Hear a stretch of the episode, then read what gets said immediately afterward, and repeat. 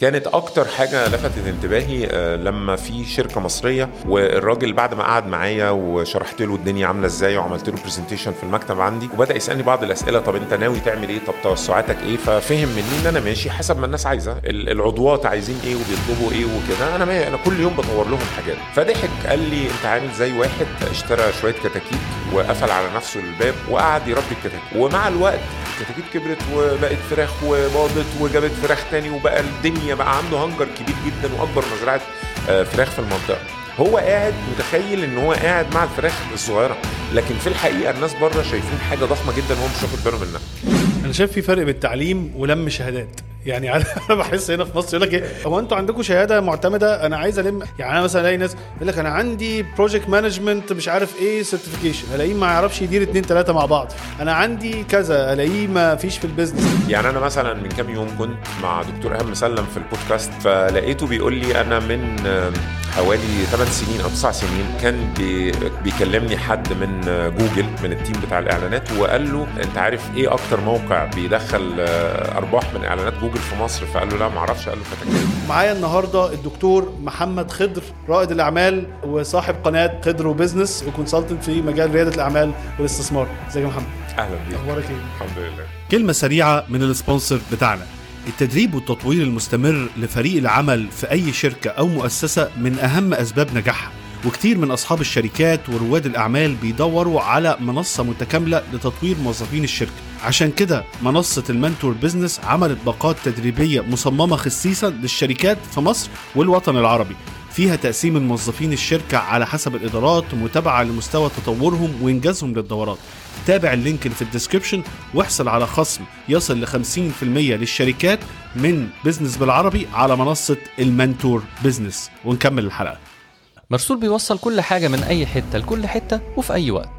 دلوقتي تقدر تدفع أونلاين أو كاش. انجز بمرسول. عرض جديد من مرسول. استخدم كود بالعربي سبعة واحصل على خصم 30 جنيه لأول سبع أوردرات. السلام عليكم واهلا بيكم بحلقه جديدة من بزنس بالعربي بودكاست معاكم أحمد رشاد management consultant و host للبودكاست ومعايا النهارده ضيف جديد ناس كتير سألت عليه وقالت لي يا أحمد أنت لازم يكون معاك في البودكاست هنتكلم معاه النهارده على رحلته من مهندس لموظف لرائد أعمال لإنفستر لكونسلتنت دلوقتي وبودكاستر عنده بودكاست كبير ورحلة كتيرة والدروس المستفادة منها عن ريادة الأعمال عن الاستثمار عن بناء الفريق عن إزاي يكون بني آدم ناجح وفي نفس الوقت عندك قيم بت بتقدر تدير حياتك بيها. ومعايا النهارده الدكتور محمد خضر رائد الأعمال و consultant وصاحب قناة آه، خضر و business و consultant في مجال ريادة الأعمال والاستثمار. إزيك يا محمد؟ أهلا بيك. أخبارك إيه؟ الحمد لله. أهلا بيك في بزنس بالعربي بودكاست أهلا بيك. أنت يعني متهيألي آه، أغلب الوقت بتكون أنت بتعمل البودكاست وأنا عارف أنا شفت لك بودكاست قبل كده مع مع حسام صح؟ فيعني مبسوط إن وجودك معانا وإن شاء الله كده يعني الناس تستفيد منك. ربنا يخليك إن شاء الله. طيب قبل ما نبتدي البودكاست يا جماعة عايز أفكرك لو أنت بتتفرج علينا على اليوتيوب ما تنساش تعمل بال notification subscribe كوباية الشاي الحلوة وركز معانا. لو أنت بتسمعنا على الآيتونز أو ساوند كلاود ما تنساش تعمل 5 star review و share للحلقة عشان نوصل الكلام الجميل ده لأكبر عدد من الناس. آه محمد عرفنا على نفسك بقى. إحنا بيسمعنا ناس كتير بره مصر ف حابب نتعرف عليك أكتر. آه، أنا مهندس في الأصل وبعدين آه، أخدت آه، ماجستير ودكتوراه. إدارة برضو أعمال. مهندس. إحنا مشتركين في حاجات كتير بقى. والحمد لله من يعني أنا كبير شوية في السن. أنا دلوقتي 48 سنة. فبدأت بدري جدا في إن الحمد لله عملت شركة لل software. وبعدين بدأت أشتغل في إن أنا أعمل startups لما ألاقي الناس محتاجين حاجات معينة. وربنا يكرم ال startups تكبر أبيعها بعدين أعمل startup تانية وهكذا. فبفضل الله كان ليا أكتر من شركة وحاليا أنا شريك في أكتر من شركة برضو شريك مؤسس. زائد إن أنا بقدم بقى استشارات للناس آه، برضو استشارات مدفوعة واستشارات آه، مجانية طول الوقت للناس اللي بتعمل startups. آه كمان آه، كان بكتب content وبعمل بودكاست بعمل فيديوهات على خضر و business على يوتيوب. ونشرت كتاب اسمه رائد الأعمال inside out جمعت فيه آه، مجموعة كبيرة من المقالات اللي كنت نزلتها في ريادة الأعمال. تمام. طيب إحنا عايزين نعرف بقى البداية جت إزاي؟ يعني أنت أنت اتخرجت من جامعة القاهرة صح؟ هندسة. إيه اللي حصل بعد كده؟ أول ما اتخرجت كان الإنترنت آه، بدأ يبقى يعني معروف شوية في مصر بس آه، مش منتشر قوي. فالشركات والهيئات كانت محتاجة إن هي يبقى لها websites. وأنا كنت من وأنا في الكلية من قبل ما اتخرج بسنتين ثلاثة بدأت أتعلم السكة دي وأعملها فعلا وأقدمها بفلوس. فبقت سهلة بالنسبة لي إن أنا لما اتخرجت كملت الطريق ده. شوية وبعدين ما مشيش كويس قوي عشان التسويق ولسه ما عنديش خبرة كويسة وكده. فقفلت ولفيت لفة كويسة في شركات متنوعة في مجالات متنوعة استيراد وتصدير تدريب software hardware بيع بيع كمبيوترات اشتراكات انترنت حاجات كتير قوي. والحمد لله منها اكتسبت بقى حاجات في البيع في التدريب في ال marketing خدت شهادة في ال marketing من ال British Council بعد كده آه، رجعت تاني فتحت الشركة ومن ساعة بقى فتحت الشركة مرة تانية بتاعت ال software دي وربنا أكرم جدا بالخبرات بقى بدأت تظهر اللي أنا استفدتها وربنا أكرمني بالأفكار اللي كل شوية ألاقي حد عنده مشكلة أحلها له واعمل شركة للقصة ديت تكبر أبيع الشركة ألاقي مشكلة تانية وهكذا بقى. طيب أنت خلينا إيه آه ناخد البداية. هل أنت قعدت موظف مدة ولا آه يعني ركزت في حتة إن أنت تبني حاجة لنفسك؟ لما بنيت حاجة لنفسي خدت سنة اللي هي الشركة اللي عملتها أول ما اتخرجت. وبعدين قفلت. قعدت تقريبا خمس سنين بقى لفيت في حاجات كتير قوي يعني في منها حاجات أنا بروح أماكن دلوقتي مثلا أروح المانيال في حتة في شارع كده بالصدفة عشان أهرب من زحمة أقول للمدام أنا كنت بشتغل في في العماره دي في الشقه دي بس مش فاكر كنت بشتغل إيه. يعني فاكر المكتب اللي هنا ده كان بيعمل إيه وأنا كنت بشتغل إيه أو باجي هنا ليه فعلا. آه. فما شاء الله يعني مريت بحاجات كتيره قوي في آه. في الفترة اللي هي اشتغلت فيها موظف. وبرضو دي افادتني جدا جدا في إن أنا أبقى فاهم نفسية الموظف إيه لما أبقى أنا مدير مرة تانية أو leader leader في شركة أو كده. وفادتني كمان في إن أنا أبقى عارف الاحتياجات بتاعة الموظفين عاملة إزاي ال insecurities أو المخاوف بتاعتهم إزاي نقدر نتعامل معاها بالمنطق بتاع القيادة وهكذا يعني. بس انت أنت كنت بادي كمهندس ولا بادي كإيه؟ أنا ما اشتغلتش مهندس في حياتي ولا يوم خالص يا yeah. من وأنا في الكلية من وأنا في الكلية آه. وأنا بصمم مواقع آه، بصمم بعمل graphic design آه، بشارك في مسابقات بفوز في جوائز شعر يعني في مسابقات شعر يعني حاجات بقى متنوعة جدا. لكن ما اشتغلتش مهندس خالص ولا يوم. أمال كان الوظيفة بتاعك كان إيه ال title بتاعك؟ اتخرجت بقيت صاحب شركة وبعدين ما بقيتش صاحب شركة بقيت مثلا مسؤول قسم الإنترنت في شركة بقيت مدرب في مركز تدريب حاجات software في احيان كنت ببقى مسؤول تسويق في شركة. كنت فرد مبيعات في شركة وبعدين بعد كده بقيت ماسك المبيعات في الشركة بخطط بقى لل team وهكذا بقى. يعني يعني أنت ما حسيتش موضوع الهندسة ده من الأول خالص؟ لا لا خالص. هو طبعا طبعا يعني الحاج هو اللي قال لك لازم تخش هندسة ده حقيقي. أنا حسيت كده برضه. بس بفضل الله آه، قصة هندسة لما جت بدل طب لأن كان المفروض أدخل طب. بعدين الوالد غير المسار. إحنا كان على سنتنا ينفع ان انت الاثنين ما كانش علمي علوم وعلمي رياضة كان هو علمي بس فبراحتك يعني. حلو. آه لكن النتيجة كانت سبحان الله يعني في منتهى الروعة ويمكن ده بركة بر الوالدين. عشان اللي أنا استفدته من هندسة لا يقدر بثمن حقيقي. وده مش اللي هو القصة بتاعت إن إحنا مهندسين والناس عبارة عن مهندسين وشوية ناس تانية وحاجات لكن هي فعلا فرقت معايا جدا في طريقة التفكير. صحيح. فرقت معايا في سرعة التعلم. أنا من الناس اللي بحب أتعلم أي حاجة جديدة مفيدة ولما باجي أتعلمها ما شاء الله بتعلمها بسرعة. فرقت كمان في إن أنا آه، العلاقات اللي بين الحاجات والربط ما بين الأشياء بيديني لوجيك في إن أنا لما باجي أشرح لحد بيبقى في منطق. بقدر أوصل المعلومة بطريقة تبقى سهلة جدا على اللي بيتلقى وفي نفس الوقت مدعومة بحاجات كتير حواليها تخليها توصل بسرعة وما يبقاش فيها مشكلة. حلو. بس انت كده قعدت تقريبا يعني بتتحرك عملت business صغير في الأول ما اتخرجت وبعدين قعدت تتحرك تقريبا ممكن نقول في ال sales وال marketing للشركات أو مدرب training أو حاجة consultation هل كملت في السكة اللي هي شبيهة لل freelancing شوية ولا دخ... عملت حاجة مؤسسية بعديها أو دخلت في مؤسسة؟ آه عملت الشركة بعديها مرة تانية. رجعت تاني لنفس شركتي بتاعت ال software الأولانية. آه كنت يعني كل ده كنت إيه طبيعتها؟ برمجة. يعني الأول كانت تصميم مواقع بس بعدين لما البرمجة اشتغلت فبقت برمجة مواقع. زي software house ولا بالظبط. وبعدين بقت برمجة تطبيقات كمان. حلو. وكنت الوع... يعني شغال مع team بنيت team ولا؟ الفترة الأولانية كنت شغال لوحدي. بعد ما فتحت مرة تانية قعدت سنتين لوحدي وبعدين بدأت بقى أستعين ب team وبقت شركة كبيرة الحمد م. لله. طيب أنت يعني ممكن ما خدتش خبرات كتيرة في الشركات أو كده ك... كموظف أو إن أنت إيه اللي خلاك تفكر أنا عايز أعمل business وأبني team و software والكلام ده كله؟ يعني إيه اللي كان بيدور في دماغك في المرحلة دي؟ Okay. وأنا في الكلية آه، كان أي حد يسألني أنت ناوي تعمل إيه وأنا في ثالثه مثلا فأقول له أنا عايز أبني أكبر شركة software في الوطن العربي. ده ده كده حلم عندي. لما بدأت الشركة وخلاص هننطلق وهنعمل كان معايا شريك كان المفروض هو اللي يعمل التسويق بس للأسف ما قامش بواجبه كما ينبغي فقفلنا بعد سنة اشتغلنا شغلانة واحدة وخلاص. آه لما لما لفيت بقى في الشغلانات اللي لفيت فيها أنا بطبعي مش من النوع اللي بقعد أخطط أنا عايز آه أوصل لإيه أو هعمل ده هوصل له بشكل عامل إزاي. آه، أنا فكري في الرزق شوية في الرزق مختلف أو مش مختلف يعني اللي هو أنا سايب نفسي كل الأسباب أنا باخد بيها وماشي وربنا سبحانه وتعالى يرزق. أنا همشي في السكة دي بس هو يرزق من مكان تاني أو من سكة تانية. فده كان بيحصل لي كتير قوي. أفضل ماشي في الطريق لغاية آخره لغاية لما هو الطريق بيتقفل فربنا يبعت لي طريق تاني يتفتح أروح له وهكذا. فده حصل معايا برضو في الموضوع. أنا ما كنتش عايز أرجع أفتح شركتي تاني. خلاص لما قفلتها كان في, في تصوري إن أنا مكمل بعد كده موظف وهاخد بقى الكارير باث أو المسار الوظيفي اللي يخليني أبقى مدير في يوم من الأيام وعادي. لكن لما حصل مع آخر شركة أنا سبتها كل واحدة طبعا لها أسبابها. فمع آخر شركة سبتها بعد ثلاث أيام ربنا بعت لي اللي عايز مني شغل خاص بالشركة.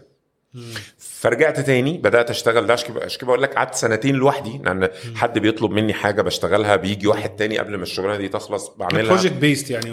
Project based آه. مع الوقت لما خلاص الحاجات دي بدأت تسمع و... و... والناس تعرف اسمي اللي أنا كنت ماشي بيه ورا اسم الشركة طبعا. آه، فالناس بدأت تعرف اسم الشركة خلاص بدأ يبقى ليا سمعة كويسة جدا والناس تجي لي بقى فعملت الشركة. انت قعدت في شركة ال software يعني ابتديت project based تاني وابتديت يعني المشروع يجيب مشروع وهكذا. هل كملت فيها ولا اتحركت على آه، حاجة تانية أو قلت أنا خلاص أنا داخل في مجال ال consulting كويس قوي دايما لما كنت بشتغل شغلانة آه، كنت بتصور إن هي دي هتبقى شغلانة العمر. فبركز كويس جدا بتعلم كويس ببدأ آه، آه، يعني زي أترقى في المعلومات بتاعتها والخبرة بتاعتها بسرعة فعلا لغاية لما خلاص بيبقى ده ال passion بتاعي ده كده الشغف الجديد بتاعي. وببقى زي ما قلت لك متصور إن أنا هكمل بيه العمر كله. ال software الحمد لله رب العالمين هي لغاية دلوقتي شغال. ف... فدي ما ما, ما قفلتش. الميزة إن كل ال startups اللي أنا عملتها كانت tech based كانت مبنية على تكنولوجيا فكانت مطلوب فيها الشركة. يعني الشركة هي اللي بتعملها. وتكبر وأكبرها واجيب لها team وكل حاجة لغاية لما ربنا يكرم وتتباع أو بقى لو حصل لها مشكلة. فما كملتش خالص. وأكمل حياتي أنا بعمل شغل للعملاء وفي نفس الوقت بعمل الستارت ابس بتاعتي أنا لما بحتاج أعمل ده. تمام. آه، ال- الأمر ما يخلاش طبعا إن كان في صعوبات كتير في السكة كان في آه، مطبات كتير الواحد عدى عليها. آه، من آه، تعاملات مع آه، عملاء لأن أنا بعمل شغل حسب طلب العميل فمن طريقة التعامل مع العملاء الواحد بيتعلم منها مع الوقت. دي فادتني جدا في شغل الاستشارات إن خدت خبرة في التعامل مع العميل وقرايته وإن أنا أبقى فاهم ده هيتناسب معاه إيه وده هيتناسب معاه إيه. يعني مثلا مش كل العملاء اللي بيتكلموا معايا في الاستشارات ينفع إن أنا أقول له أنا الساعة بتاعتي بكذا أو نظامي في الاستشارات إيه. صحيح. لا ممكن حد أنا من أول ما هشوفه أنا شغلي معاه مجاني تماما. لا ليه بقى؟ لأن ممكن يكون ده من النوعية اللي هي هيعمل عليا مشكلة. لو عرف مثلا سعر الاستشارة بتاعتي هو مش فاهم الاستشارة. يعني هو مش فاهم أهمية الاستشارات إيه أو إيه اللي ورا دوت إيه الخبرات؟ ما شاء الله أنا دلوقتي عندي حوالي 25 سنة خبرة. فما هواش قادر وده أكيد بيحصل معاك فما هواش قادر يفهم أهمية ده إيه. وبالتالي آه، بيبقى الأحسن إن أنا أتعامل معاه حسب آه، حدود معرفته هو مش مش حسب أنا بعمل إيه مع كل الناس. ضمن الحاجات اللي عملتها الحمد لله في الشغل بتاعي كان فتكات دي كانت الحاجة اللي اتشهرت قوي ال- اللي هو كان ال social media بتاع ال بتاع الومن والفيميلز في مصر وفي الوطن العربي. قعد معايا 8 سنين قبل ما أبيعه. ليه حكايه اسم فتكات ده؟ هي لها هي لها سبب طبعا. آه، بس هي يعني باختصار أنا كنت بدور على اسم يكون آه، اللي يسمعه يعرف إنه ست ومصريه زائد إن هو يكون اسم قديم قوي وما بقاش يستخدم فأنا أرجع أنا اللي ارجعه يستخدم. وفعلا الحمد لله ده حصل جدا يعني. ده يعني لا أصل فتكات ده ست مصرية من من بيئة صحيح، معينة يعني. صحيح.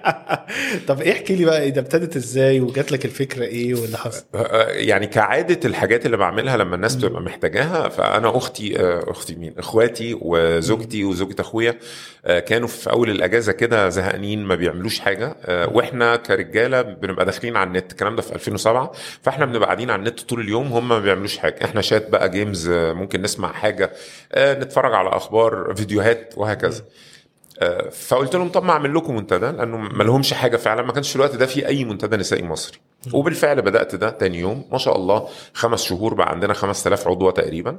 والموضوع بقى اشتغل بشكل يعني نمو سريع جدا لغاية لما وصل إن أنا لما بعته كان في مليون و200 ألف عضو وكان في 260 مشرفة بيشرفوا بقى وبيديروا الشغل في في المكان ده آه. ده كان ده احكي لنا الرحلة دي بقى دي كانت رحلة جميلة آه يعني احكي لنا. الرحلة يعني انت برضو انت يعني هي كانت زي أيام المنتديات لأن المنتديات في. وقت من الأوقات برضو الشباب الصغير ممكن اللي هو لسه ما عداش 25 سنة ما يعرفش إن كان في المنتديات دي يعني كان موضوع كبيرة في وقت من الأوقات يعني أنا لحقت ال- tail end بتاعه يعني آخر المنتديات فابتدت إزاي. وأنت حتى كنت بت monetize أصلا الموضوع أو بقى business business بيدخل له دخل ولا كانت ماشية إزاي يعني؟ حلو قوي. أم، في الوقت ده زي ما أنت قلت كده كان لسه يعني 2007 الفيسبوك موجود بس لسه مش منتشر في مصر. مم. وطبعا مش موجود في السعودية أو الوطن آه. العربي.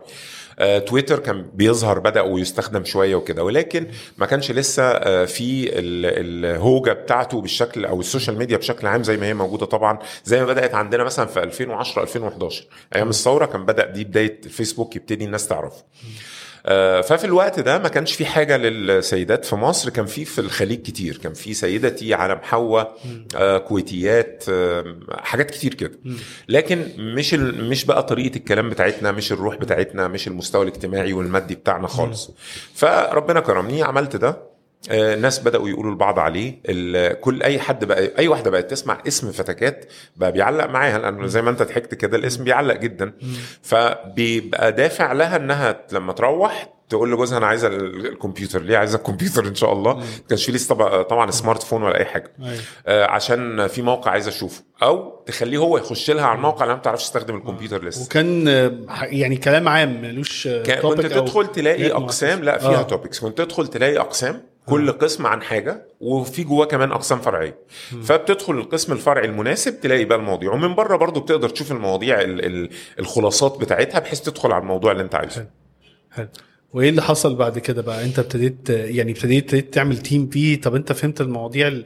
يعني عرفت إزاي لأن برضو دي حاجة أنت م... يعني اهتمامات السيدات وال... والكلام ده كله عرفت بقى. تكون فريق منه وابتديت تدير الموضوع ده إزاي؟ خليت واحدة من إخواتي تبقى هي مديرة ال- المنتدى فبقت هي ال day to day أو الإدارة اليومية بتاعة المكان. وكنت باخد منها ومن المديرات التانيين ومن المشرفات أول بأول طلبات الناس وأتابع طبعا على الحاجات اللي بتتكتب وأتابع لما هم بيقابلوا بعض ال- الحوارات بتبقى دايرة في إيه. ده ساعدني جدا إن حتى الأقسام تتعمل بناء على اللي هم عايزينه. يعني أنا بدأت بأقسام قليلة قوي مثلا ممكن يبقوا 16 قسم. إحنا وصلنا ل 160 قسم. فالموضوع توسع وتشعب على مر السنين حسب الناس محتاجة إيه. وهو الحقيقة لو أنا هقول حاجة هنا مفيدة شوية فهي إنه سر نجاح أي حاجة. الحقيقي إن صاحب ال business يبقى بيسمع للعميل آه. يبقى فاهم هو عايز إيه ومتابع معاه باستمرار وعارف عنده مشكلة يبقى لازم تتحل عنده طلب يشوف كده بمعايير معينة هل الطلب ده شائع؟ هل الطلب ده في نفس الاتجاه بتاع ال business بتاعنا؟ هل الطلب ده عندنا إمكانياته؟ وينفذ. التطوير المستمر بناء على الاستماع المستمر للعميل ده من عوامل النجاح الكبيره قوي وأنت كنت ماسك الحتة ال technical الفنيات نفسها ولا أنا- كنت ماسك حاجة تانية؟ أنا كنت مسؤول عن عن خلينا نقول ثلاث حاجات. آه. ال business نفسه هقول لك بقى جه إزاي. والجزء ال technical أنا ال developer الأساسي آه، أنا كنت يعني هو عايز أقول لك هو أنا ركبت منتدى تاني يوم بس قعدت 8 سنين أطور بقى فيه فلغاية ما بقى مش زي البرمجة الأساسية بتاعته. الحاجة الثالثه أنا اللي كنت ماسك الاستراتيجي يعني حتى التعامل بين الناس ومين اللي مسموح يشترك الكونتنت نفسه ال- الاستراتيجي بتاعته أو آه، توجهاته عاملة إزاي كان في حاجات مش مسموح بيها. أنا عامل ده عشان إخواتي فأنا عايز أحافظ عليهم يعني بعمل لهم حاجة محترمة.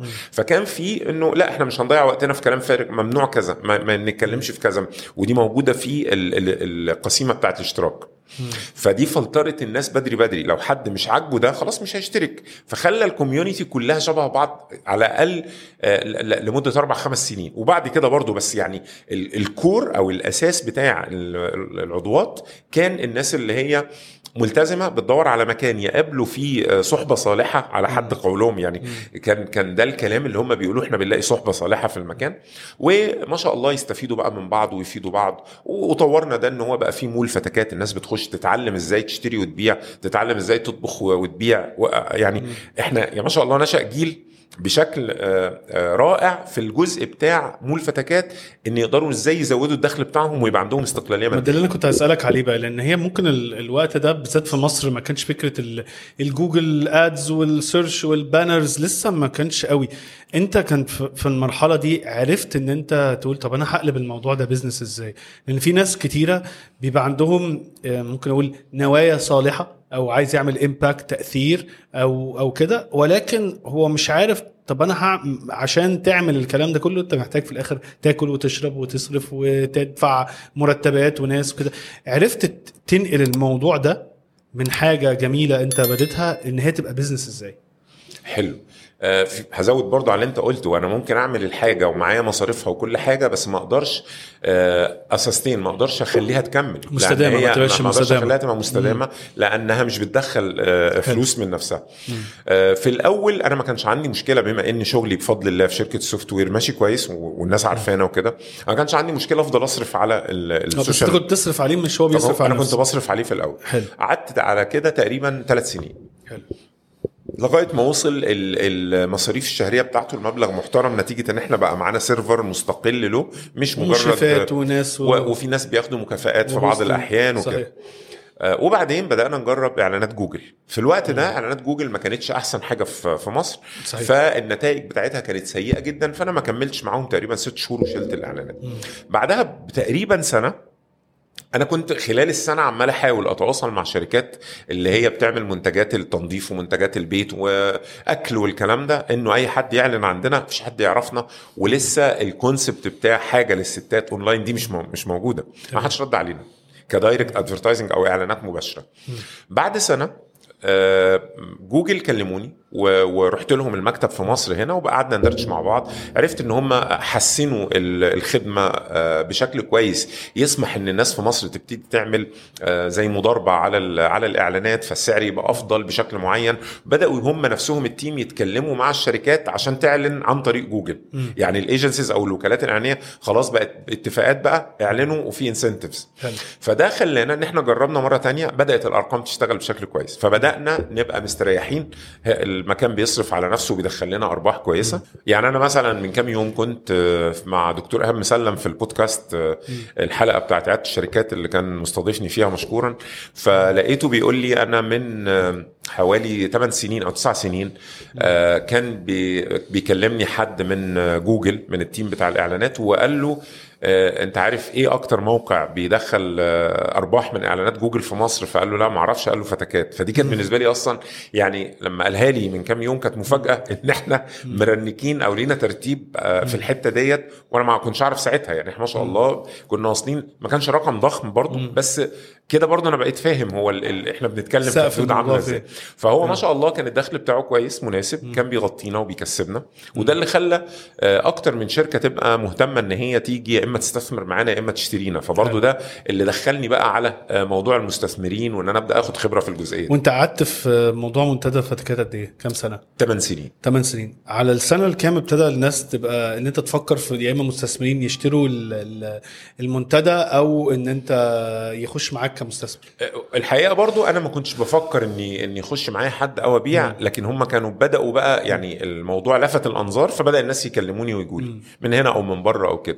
آه، ده كان في السنة الخامسة بدأ من السنة الخامسة. حلو.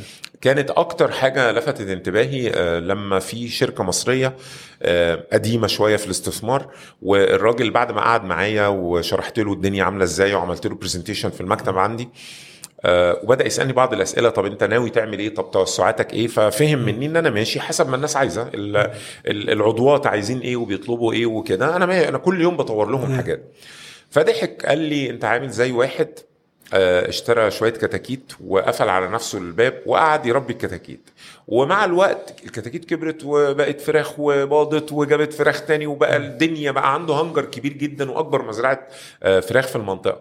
هو قاعد متخيل إن هو قاعد مع الفراخ الصغيرة. لكن في الحقيقة الناس بره شايفين حاجة ضخمة جدا وهو مش واخد باله منها. وفعلا ده يعني لما هو قالها دي كانت بالنسبة لي زي حاجة فتحت عينيا على ال الإمكانيات بتاعه الحاجة اللي ربنا كرمني بيها في الوقت ده واللي فضلت ارعاها المدة دي طو... كلها وقفلت حتى شركة software بسببها في الفترة دي. لأن أنا ما كنتش قادر إن أنا أدير وفي نفس الوقت أبقى مركز بقى الموضوع بالشكل كبر ده. قوي لأنه. صعب تعمل الاثنين طبعا. متهيألي دي كانت نقلة نوعية في تفكير more بقى اللي هي تفكير استراتيجي شوية عندك. لأن هي فعلا اللي هو الكلمة دي ممكن تلخص لك الفرق بين اللي بيشتغل جوه ال business أو يشتغل على ال business فهي بالظبط اللي بس بطريقة طريقة كتاكيت. صحيح. فطيب انت وصلت ابتدى في ال investors احكي لنا بقى القصة ال investors أو المستثمرين عملوا إيه؟ إيه اللي حصل؟ وبعدين في نهاية الموضوع أنتوا بعت الشركة صح؟ إيه ال- خد- إيه اللي حصل؟ هل استمرت؟ آه، غيروها؟ إيه آه، في, في كلامي مع المستثمرين أنا تعرضت لأنواع متنوعة جدا وكان الموضوع برضو في بدايات ال- يعني نتكلم مثلا في 2012 فكانت في بدايات الاستثمار الحقيقي في المنطقة. آه، فالناس كانت بت- بتتدرب فيا أو بتجرب فيا أكتر شوية. وقتها ما كانش في حاجة اسمها VC و entrepreneurship وكلمة entrepreneurship والكلام كان ممكن. يكون في واحدة في مصر مثلا يعني كان في. الوقت ده. ف بس بره كان في مثلا اتنين ولا حاجة وكان في شركات طبعا غنية من اللي هي بيبقى عندها 40 50 شركة. يعني ناس منهم جملي فعلا آه، بس كان زي ما بقول لك بي- بيجربوا فيا فيجي يقول لك طيب إحنا موافقين على المبلغ ده لو إن إحنا هنخش ناخد منك مثلا 30% أو 40% بس إحنا هندفع لك دلوقتي آه، 25 وكل سنة 25 اللي هو هيبقى من الفلوس اللي هتخش له أصلا من أيوة. أرباح الشركة. آه. فيبقى كأننا ما عملناش حاجة بالعكس ده هو بيسرقني. أيوة. فأنا مريت بقى بحاجات كتير قوي لغاية ما ربنا أكرمنا بمستثمر مصري قاعد في مصري أمريكي قاعد في الكويت شركة كبيرة في الكويت الحقيقة. عندهم بالفعل حاجات أونلاين ناجحة جدا هناك وبتدخل فلوس كويسة ما شاء الله. فجه هنا ومرينا بشوية تفاوضات كده والموضوع كان عاجبه جدا واشترى آه، 70% من آه، فتكات آه، بعدها بسنة كان المفروض حسب العقد إن إحنا ندير بس لأن طلبوا بعض الحاجات اللي ما كانتش متناسبة قوي مع العضوات عندنا في ك culture إحنا كنا بنحافظ جدا على ال- البيئة زي ما قلت لك في الأول اللي إحنا عاملينها بالنسبة للعضوات. فطلبوا شوية حاجات متعلقة بالإعلانات متعلقة بالتعليمات ما, ما نفعتش معانا فراحوا إيه مخرجيننا وهم كملوا. بس لما كملوا النقطتين بقى. النقطة بتاعت إنه ال culture مختلفة. طبعا ده مش مناسب قوي للناس اللي موجودة. النقطة الثانية إن هم بقوا مسؤولين عن ال tech بدالي يعني هم بقوا ماسكين بقى الجزئية بتاعت ال development والكلام ده.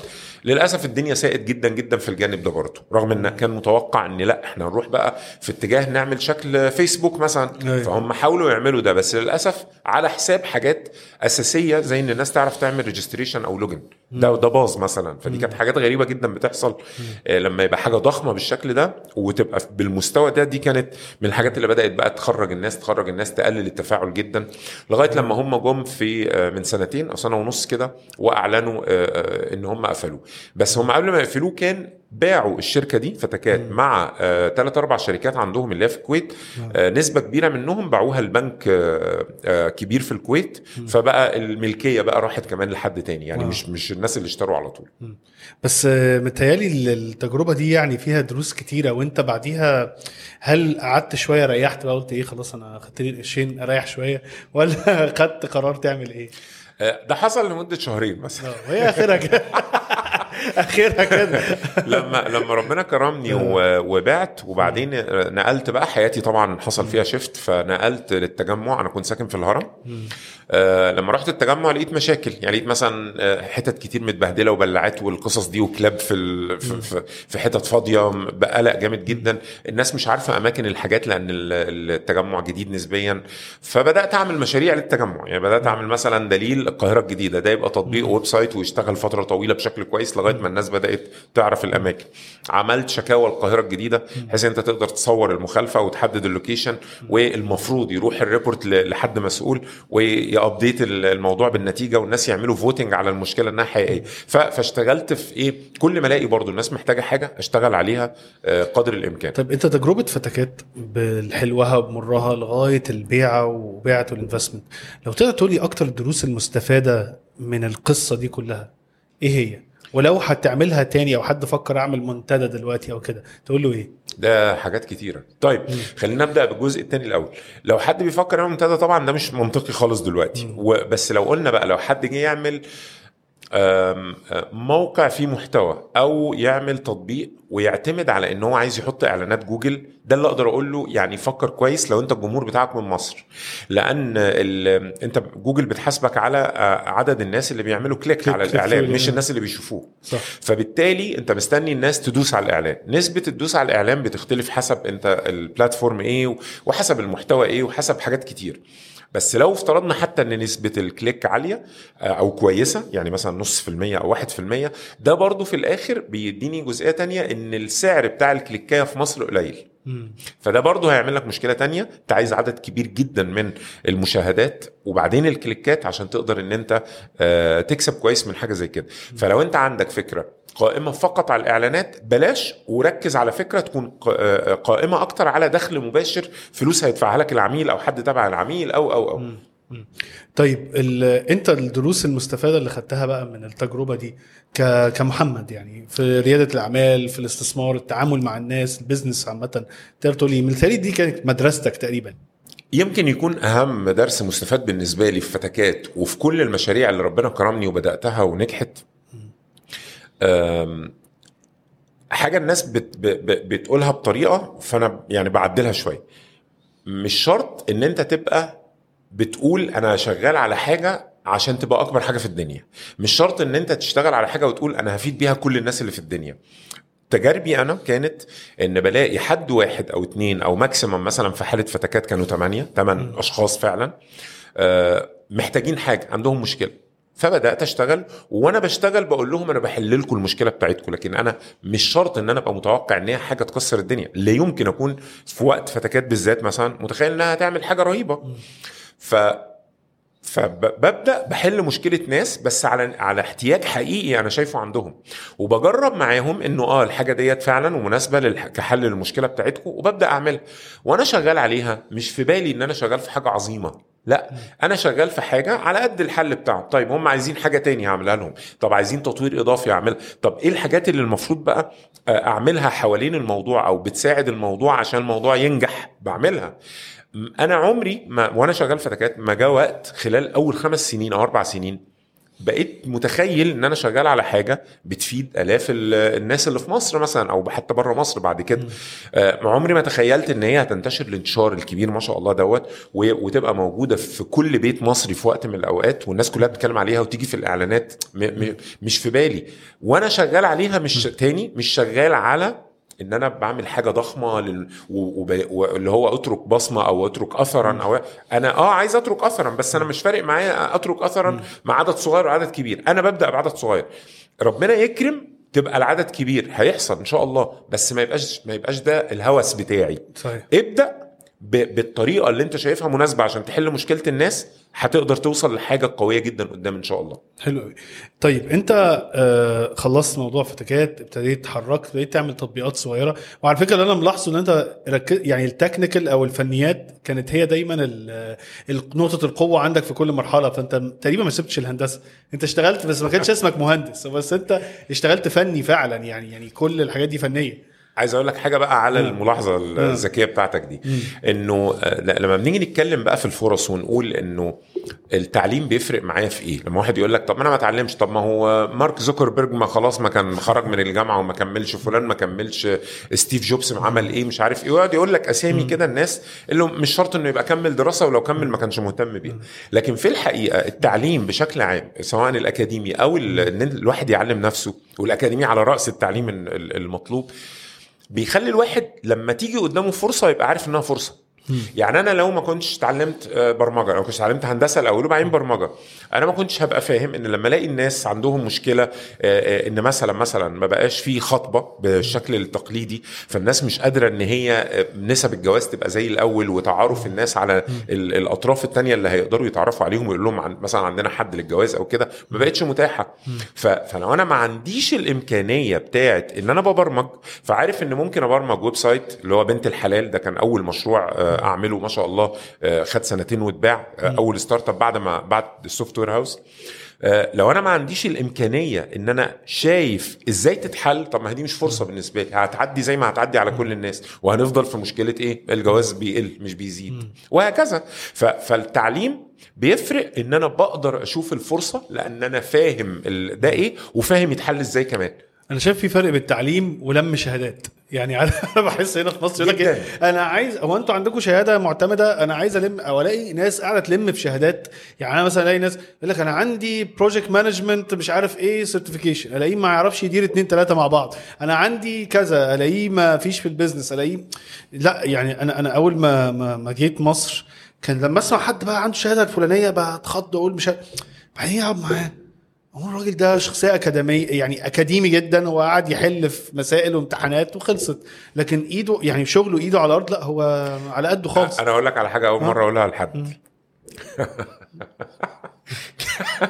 وأنا في وأنا شغال في الشركات اللي بشتغل فيها زمان قوي. يعني أنا مثلا اتخرجت قعدت سنة زي ما قلت لك software house فكان عندي مثلا 25 سنة. وأنا عندي 27 سنة كده فلسه في مقتبل حياتي. وعمال بقى بروح للشركة دي أشتغل فيها سنة الشركة اشتغل فيها ست شهور وهكذا وأبتدي أتعرف على مجال جديد وأتعلمه. فعايز آخد shortcut فهاخد shortcut إزاي؟ بدأت أركز لقيت كنت شاطر بقى في الإنترنت وقتها لقيت إن في websites بتبيع شهادات في كل التخصصات من جامعات كانت موجودة وقفلت أو جامعات أهلية وما اشتغلتش لسه اتسجلت وما اشتغلتش وعليها الختم الذهبي الجميل بكل حاجة ويبعتها لك لغاية هنا. أيوة. خدت شهادة دكتوراه في إدارة الأعمال. وأنا عندي 27 سنة. دكتوراه مش ماجستير شوف آه الفجر. يا عارف الفجر اللي أنا فيه. اللي هو طب يا أخي مشيها سيرتيفيكت يعني. قلت إيه؟ عشان تعدي. أنا قلت ما أنا هدفع 120 دولار. آه يبقى اخد بقى ما يعني خلاص بقى. لو سرقت اسرق جمل. وفعلا ده معايا شهادة بالسيلابس بال... بال... بكل التفاصيل بالدرجات بكل حاجة إن أنا معايا. وأنا مش فاكر بس اسم الجامعة إيه دلوقتي. لكن أربع خمس ورقات جمال كده وتخان وحلوين وبروزتها وعلقتها عندي. طبعا ما عرفتش أعمل بيها حاجة بعد كده. بس الشاهد إيه؟ أنا واحد من الناس اللي كنت تحت سيطرة آه، آه، أهمية الشهادات. وإن أنا لو جمعت شهادات هعرف أقنع حد إن أنا شاطر. لكن طبعا مع الوقت خلاص بقى الواحد بينضج ويفهم يعني. لا أصل أنا أنا دلوقتي بقول لشباب كتير أنت ال ال الشركات أصحاب الشركات بقى مش مهتم أنت معاك كمية ورق قد إيه. أنت في الآخر بتعرف تعمل الشغلانة ولا بتعرفش تعملها. أنت بتاع ال marketing يعني أنت دلوقتي مش لازم تقعد أربع سنين في الجامعة عشان تعرف تعمل media buying عشان تعرف تعمل copywriting عشان تعرف تعمل video editing عشان تعرف كذا كذا كذا في ال marketing انت ممكن تاخد كورسز واحد واثنين وثلاثة تلاقي نفسك في ست شهور خلاص خلصت. الفكرة بقى بالنسبة لي أنا كصاحب عمل أو أو أو صاحب شركة أو كذا أنت عملت إيه؟ أو بتعرف تعمل إيه؟ خدت الشهادة دي ليك أنت يعني تتجوز بيها بقى إن شاء الله. لكن في الآخر الشهادة دي ما هي إلا إن الشخص ده نعتقد إن هو بيعرف يعمل كذا عشان هو خد شهادة فيها. صح جدا. لكن لو أنت مثلا وأنا عارف إن أنت بتتعامل مع كتير مع أصحاب شركات أو كده لو أنا جاي لك وبقول لك أنا أنا راجل بياع جامد جدا ومعايا خبرات آه، ببيع بعت في آخر شركتين مثلا ب 5 10 20 مليون جنيه مبيعات وعلاقات عارف إيه. هتقول لي أنت معاك شهادة إيه؟ لا. هتقول لي معاك شهادة معتمدة مش عارف- ما يهمنيش. إن شاء الله يكون معاك ابتدائي. أنا في في, شركه في شركة software بما إنها أطول حاجة قاعدة معايا يعني. آه، ما انساش ابدا إن أنا كذا حد من الناس اللي عندي ال developers كانوا يزعلوا مني. لما يبقى بقاله أربع سنين وخمس سنين وست سنين معايا ونيجي في قعده كده أو مثلا غدوة أو بتاع وأقول له إلا صحيح يا فلان هو أنت خريج إيه؟ يزعل جدا. إحنا علاقتنا صداقة بقى خلاص. وهو متخيل إن أنا عارف من زمان من السي في وعارف من الكلام معاه. أنا ولا في بالي ولا أعرف إلا ألاقيه هندسة ونفس كلية نفس قسمي. إلا ألاقيه أكاديمية طيبة. إلا ألاقيه آه، مثلا معهد. يعني تلاقي حاجات متنوعة. في النهاية ما شاء الله لا قوة إلا بالله كلهم مستواهم ممتاز. وهو. ده اللي فارق معايا. لما قعد معايا وعملنا له ال technical interview لما قعد معايا وبدأت أسأله في حاجات في شغله لما عملت ال cross referencing أو إن أنا أسأل عنه كل الحاجات دي اللي تهمني. بالظبط. يعني أنت دلوقتي مثلا في شباب كتير بيجي يقول إيه أقول له اتعلم مثلا ناس كتيرة مهتمة بصناعه المحتوى.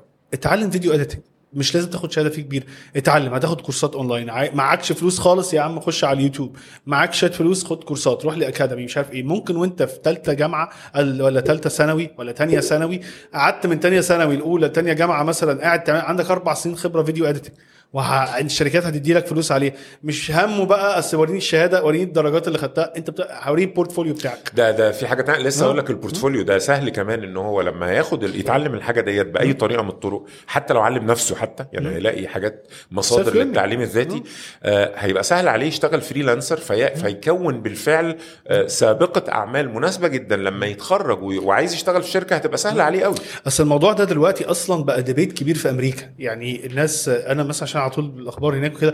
هو السؤال دايما هو الجامعة بقى ليها لازمة ولا لأ؟ لأن أنت مثلا هل أنا لو أنا عايز أتعلم accounting أو عايز أتعلم finance أو أتعلم حساب هل أنا لازم أقعد أربع سنين؟ طب ما أنت ممكن تاخد كورسين ثلاثة في الحسابات وإدارة الحسابات والشركات وتشتغل بيهم. طب هل أنا عشان أتعلم marketing لازم أقعد أدفع أرقام في الجامعة الاربع سنين ولا لأ؟ طب إيه اللي أنا باخده في الجامعة؟ هل إدارة؟ هل كذا كذا كذا؟ إلا بقى في حاجات بيسموها ال regulated أو الحاجات اللي هي فيها آه، نظم معينة للدولة زي ما محاماة آه، طب آه، حاجات معينة في الهندسة وهكذا. دي لازم ماشي. لكن غير بره الموضوع ده مثلا اقتصاد وعلوم سياسية هل أنا مطالب مني أقعد خمس ست سنين عليها؟ ال debate ده أو ال أو ال أو النقاش ده بقى موجود في أمريكا لأن الناس ما بقتش تروح جامعات. لأن أنا ممكن أقعد ست شهور أركز آخد كام course أبتدي أشتغل. فرجعوا للموديل القديم بقى. عارف بقى أيام زمان لما كان التلميذ والشيخ بتاعه ويجي يعلمه وتتعلم الكتاب بتاعه ودام أنت اتعلمت خلاص خدت بيسموها إجازة كده وأنت خلاص. ورجعوا بيسموها بقى ال mentoring model أو ال أو ال أو ال اللي هو بيسموها ال master model. ف ف فدي بقت يعني طريقة التعليم أو طريقة الفكرة للشركات دلوقتي لل- للخريج أو للطالب مختلفة تماما يعني. طيب انت آه، اتحركت دلوقتي بقيت ال software تقريبا هو الأساس بتاعك بعد فتكات ابتدينا نتحرك لأكتر من حاجة بعديها. آه، إمتى ابتديت تفكر طب أنا حتة ال consulting أنا عايز أخش أكتر بقيت ك consulting أو استشاري أكتر؟ آه، الله يكرمه ويرحمه. آه، أحمد تهامي حد من الناس المشهورة في ال ecosystem بتاع ريادة الأعمال. آه، كنا في أظن في 2017 مثلا. وبعدين آه، قاعدين مع بعض في مطعم فقال لي أنت ليه مش بتكتب؟ ليه مش بتشارك في إيفنتات؟ فلما فهمت منه أنا ما كنتش موجود في في المشهد خالص. ده كان إمتى؟ ده كان 2017 من 17 آه، فبدأ يشجعني يقول لي لا أنت حتى أنا وصلت لدرجة بقول له طب أنا اتكلم عن إيه لو طلعت أتكلم؟ فعليا يعني. في فبقى يستغرب جدا وهو يبتدي يقول حاجات أنا ما كنتش ما كنتش بصراحة عندي self awareness أو وعي ب ب أنا إيه اللي أعرفه أو اللي أقدر أعبر عنه. و- وهو كان يعرف لأن إحنا كانت قعداتنا كلها عبارة عن بندردش مع بعض وبنسأل فأنا بقول رأيي فأنا عندي حاجة بس أنا مش مش مبلورها ومش عارف إن أنا عندي حاجة. فهو شجعني جدا وفتح لي حتى طريق مع RiseUp في الوقت دوت. فكانت أول سنة أظن 2018 آه، أشارك في RiseUp في في ال event دوت كان ليا محاضرة workshop أظن.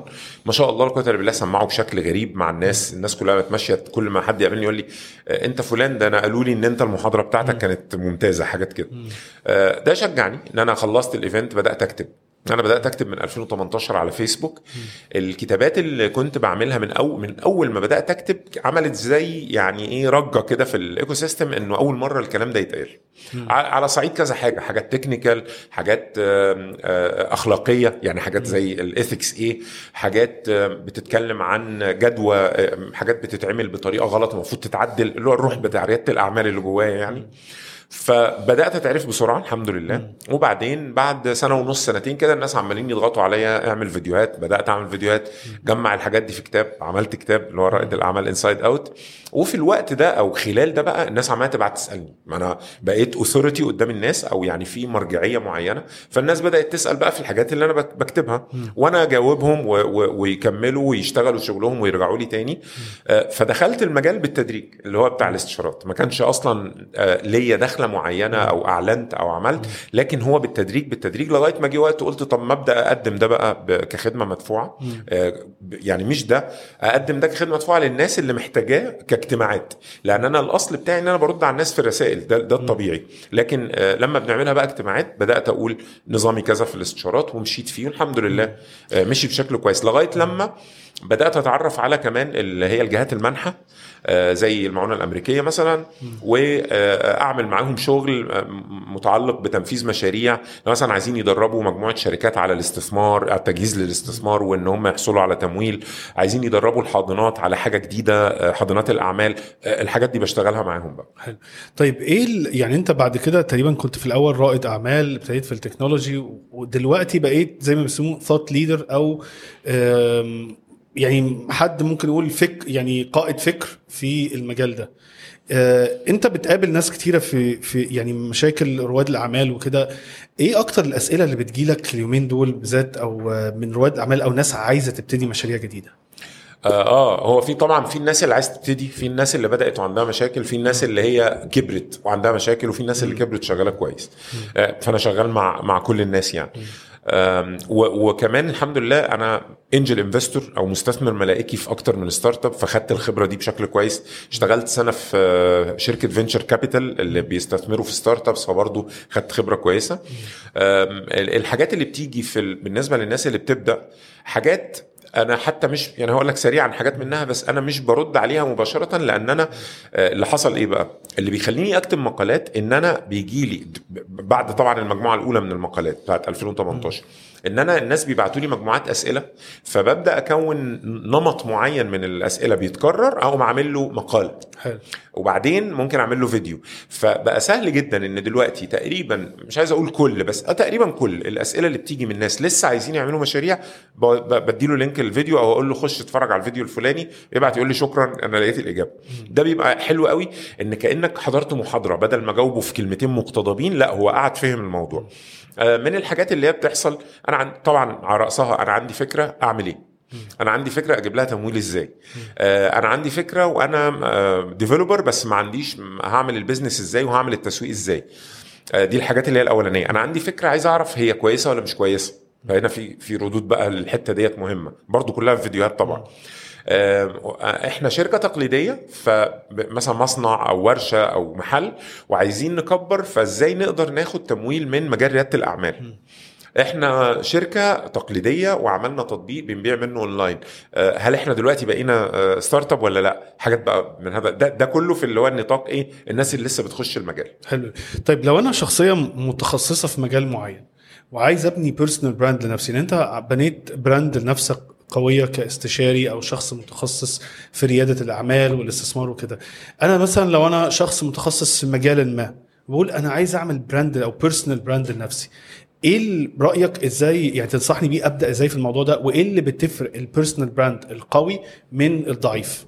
كويس قوي قوي الطريقة التقليدية إن أنت تصور نفسك ثلاث أربع صور حلوين قوي وبعدين آه، تبدأ تفكر في جمل عميقة كل جملة سطرين أو سطر وتروح كاتبها عليها وتروح ناشرها على الفيسبوك أو على الفيسبوك و LinkedIn ولو مش شغالة تعملها sponsored فالناس تبدأ تشوفها وتنتبه للصورة وتعرف شكلك وكده. فدي الطريقة التقليدية. اللي بتصنع brand ضعيف من الآخر يعني.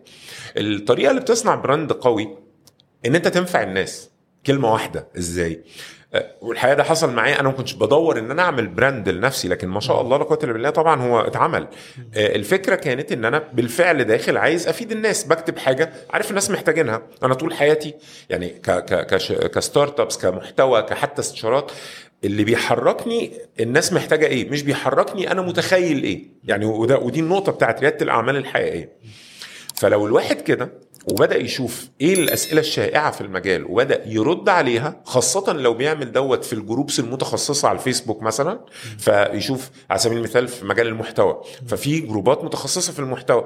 فلو أنا متخصص محتوى ودخلت ولقيت الناس بيسألوا وأنا عارف إجابة الأسئلة وبدأت أرد على واحد واحد وبعدين آخد الرد أعمله post لوحده مع الوقت ما شاء الله لا بالله دي هتعمل personal brand ممتاز لأن اللي بيحصل إيه؟ الناس بتبدأ تربط الصورة بالاسم بالمحتوى ده بالإفادة دي وبعدين يعلق معاهم فيجي حد يسأل يقول أنا ما فيش حد يا جماعة هنا شاطر في في المحتوى فتلاقي الناس يقولوا له آه فلان. بتبتدي الترشيحات تيجي فمعناها ال personal brand بدأ ياخد الوضع ال word of mouth أو الكلام الناس ده بيبقى الدليل ان إن ال personal brand اشتغل كويس. حلو. يعني دي حصلت معايا تقريبا بعد سنة ونص أو سنتين.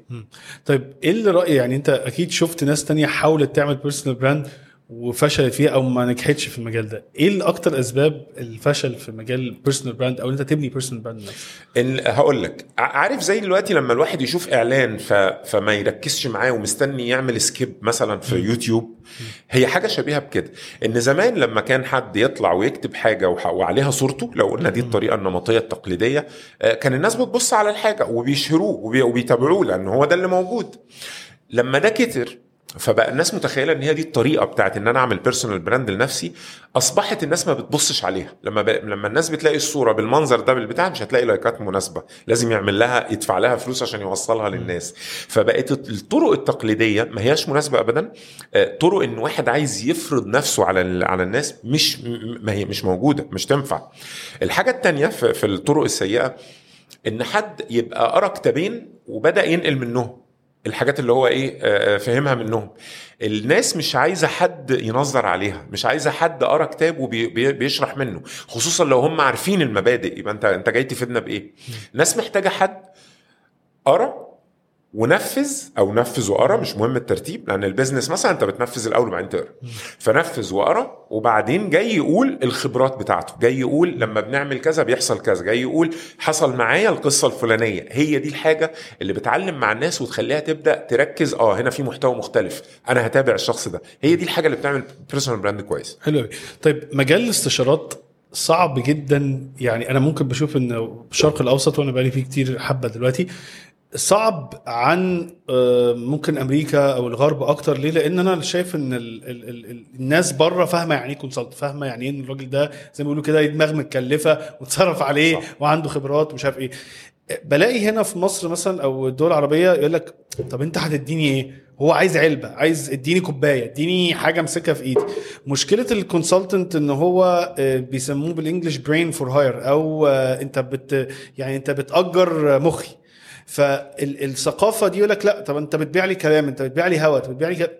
بلاقي دي مشكلة كبيرة قوي من الناس إن- مهتمين عايزين يبقوا consultants وعايزين يبقوا آه، استشاريين وفي نفس الوقت آه، صعوبه كبيرة اللي بيخش في المجال ده إن هو ينجح فيه.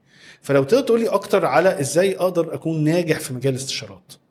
أول حاجة personal brand قوي طبعا. بمعنى إن أنا كل ما بقيت آه، ال brand بتاعي credible عند الناس له مصداقية عالية و authority له آه، له يعني ثقل. ثقل عند الناس والناس مصدقاه. رايك في الترجمه حلو قوي. شفت؟ سريع. هكيفك هكيفك. كل ما ده كان كان أفضل كل ما ده كان أسهل على الشخص على الكونسلتنت إن هو لما حد يتواصل معاه فيبتدي يديله التفاصيل. ما ياخدش التفاصيل على الجانب السيء بتاعه. ليه؟ لأنه هو مش عارف الموضوع. فلما يسمع أرقام بالنسبة له تخضه لأنه مش عارف أصلا دي المفروض الخدمة دي تسعر بكام؟ العميل. فلما ياخدها من ياخد الأرقام منه ويبدأ يفهم منه تفاصيل ما بترو ما, ب... ما بتصطدمش مع إن هو مش فاهم بتعلمه. ده الفرق ما بين brand قوي فبيتع... فال- فالناس بتتعلم يعني إيه استشارة منه و brand لسه مش قوي فالناس هتاخد منه الكلام تتريق عليه أو تاخد منه الكلام ما تعتبرش إن هو حاجة مهمة فما يردوش عليه تاني. دي دي نقطة. النقطة الثانية قدر الإمكان إن أنا أبقى بقدم خدمات مجانية كافية جنب الخدمة المدفوعة. يعني أنا بدأت أصلا خدمات مجانية. دلوقتي جزء من ال mitigation أو محاولة حل المخاطرة بتاعت إن الناس مش فاهمة يعني إيه استشارات. طبعا معظم الناس. إن أنا لما حد بيبعت لي يقول لي آه، عايز أقعد اجتماع حضرتك استشارة. النظام. فأقول له أنا بقدم استشارات مدفوعة نظامها كذا كذا كذا في الحاجات اللي محتاجة تفاصيل واجتماعات وبقدم معاها بقى وبقدم استشارات مجانية عن طريق الرسائل. لو حاجة مش محتاجة اجتماع وما فيهاش تفاصيل كتير بعت لي voice recording وأنا أرد عليك.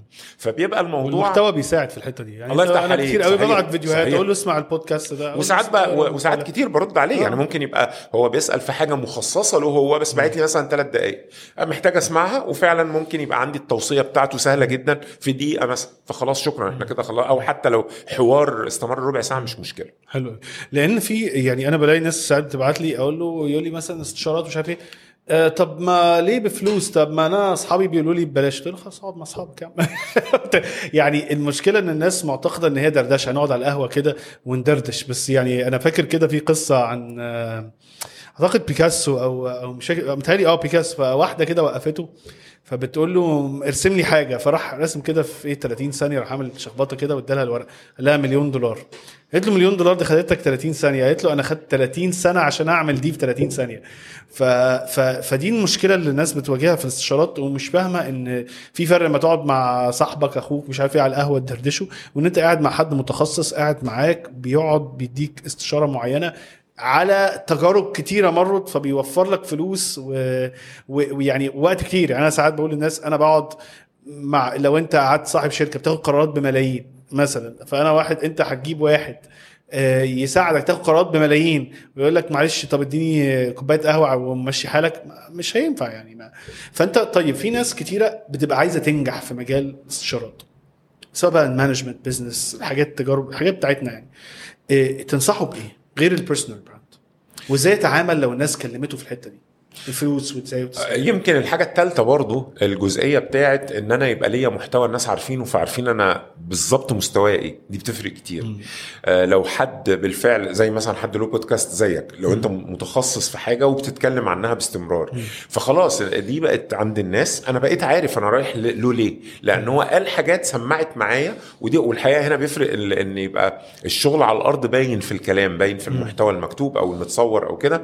فالناس بتبتدي الكلام يسمع معاها. آه أنا بقول أرقام حقيقية مش بقول أرقام عشوائية. مش بقول له العمولة مثلا يعني 5% وهي أصلا 2.5% لا بقول له 2.5% فبيبدأ مع الوقت يكون عنده يتكون عنده انطباع إن أنا فاهم كويس جدا في المجال.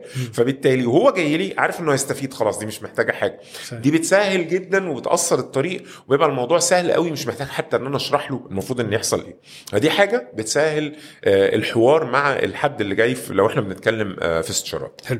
طيب انت ك angel investor دلوقتي أو مستثمر ملائكي في ش... بتشوف ناس كتيرة entrepreneurs أو بيحاولوا يكونوا رواد اعمال. من وجهة نظرك انت بتعرف إزاي ال- ال- الخصائص بتاعه رائد الاعمال اللي انت شايف الولد ده ممكن ينجح أو البنت دي ممكن تنجح وتقول لا أنا ما مش هخش أحط investment في الشركة دي. بت- بتقيم الموضوع ده إزاي؟ آه حلو جدا. ده طبعا ده موضوع كبير شوية. وأنا في دورة مجانية على اليوتيوب عملتها 13 حلقة اسمها دورة الاستعداد للاستثمار والبحث عن التمويل. في حلقة منهم عن الجزئية ديت بتفصيل شوية. المستثمر بيبص على الشركة إزاي الأرقام ال team ال market وهكذا.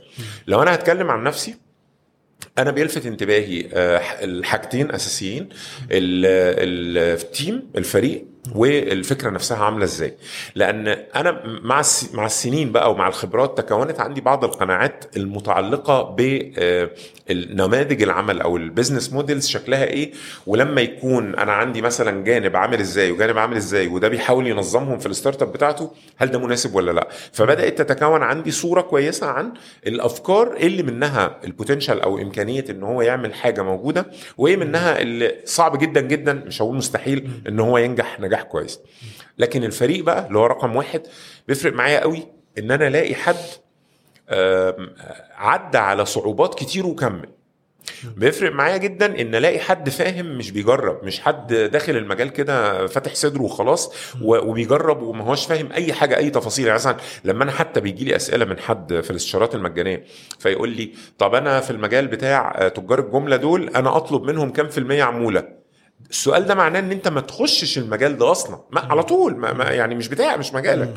فلما ألاقي حد أنا ناقشه كده وأنكشه وأبدأ أعمل له تشالنجينج واتحداه مش اتحداه بس أ- أ- أ- أبتدي أعرف أصبر أغواره يعني أعرف كده التفاصيل اللي هو فاهمها ألاقيه فعلا فاهم في تفاصيل المجال ده بالنسبة لي رائع. كمان اللي اللي سريع في التنفيذ. لأن أنا زهقت وتعبت وبدأت بقى يبقى عندي فلتر كده شوية. في الناس اللي بيبقى يقعد ويعرف الصح إيه المفروض يتعمل وخطة العمل نتفق عليها وبعدها بشهر يطلع ما عملش حاجة لسه. ده الواحد زهق ليه بقى؟ بيقعد ياخد ال ال الساتسفاكشن بتاعه الرضا بتاعه من إن هو عرف المفروض يعمل إيه فاتبسط إنه فهم. يعني تخيل اتبسط إنه ذكي. خلاص مش بينفذ بتوصل للدرجة دي. آه كمان بقيت حساس قوي ناحية الناس اللي آه ممكن ظروفهم النفسية تخليهم يكتئبوا ويبعدوا عن الشغل فترات. للأسف ده شائع في مصر. ده حقيقي. شائع. أنا فوجئت. طب وإيه تفتكر يعني اسبابه؟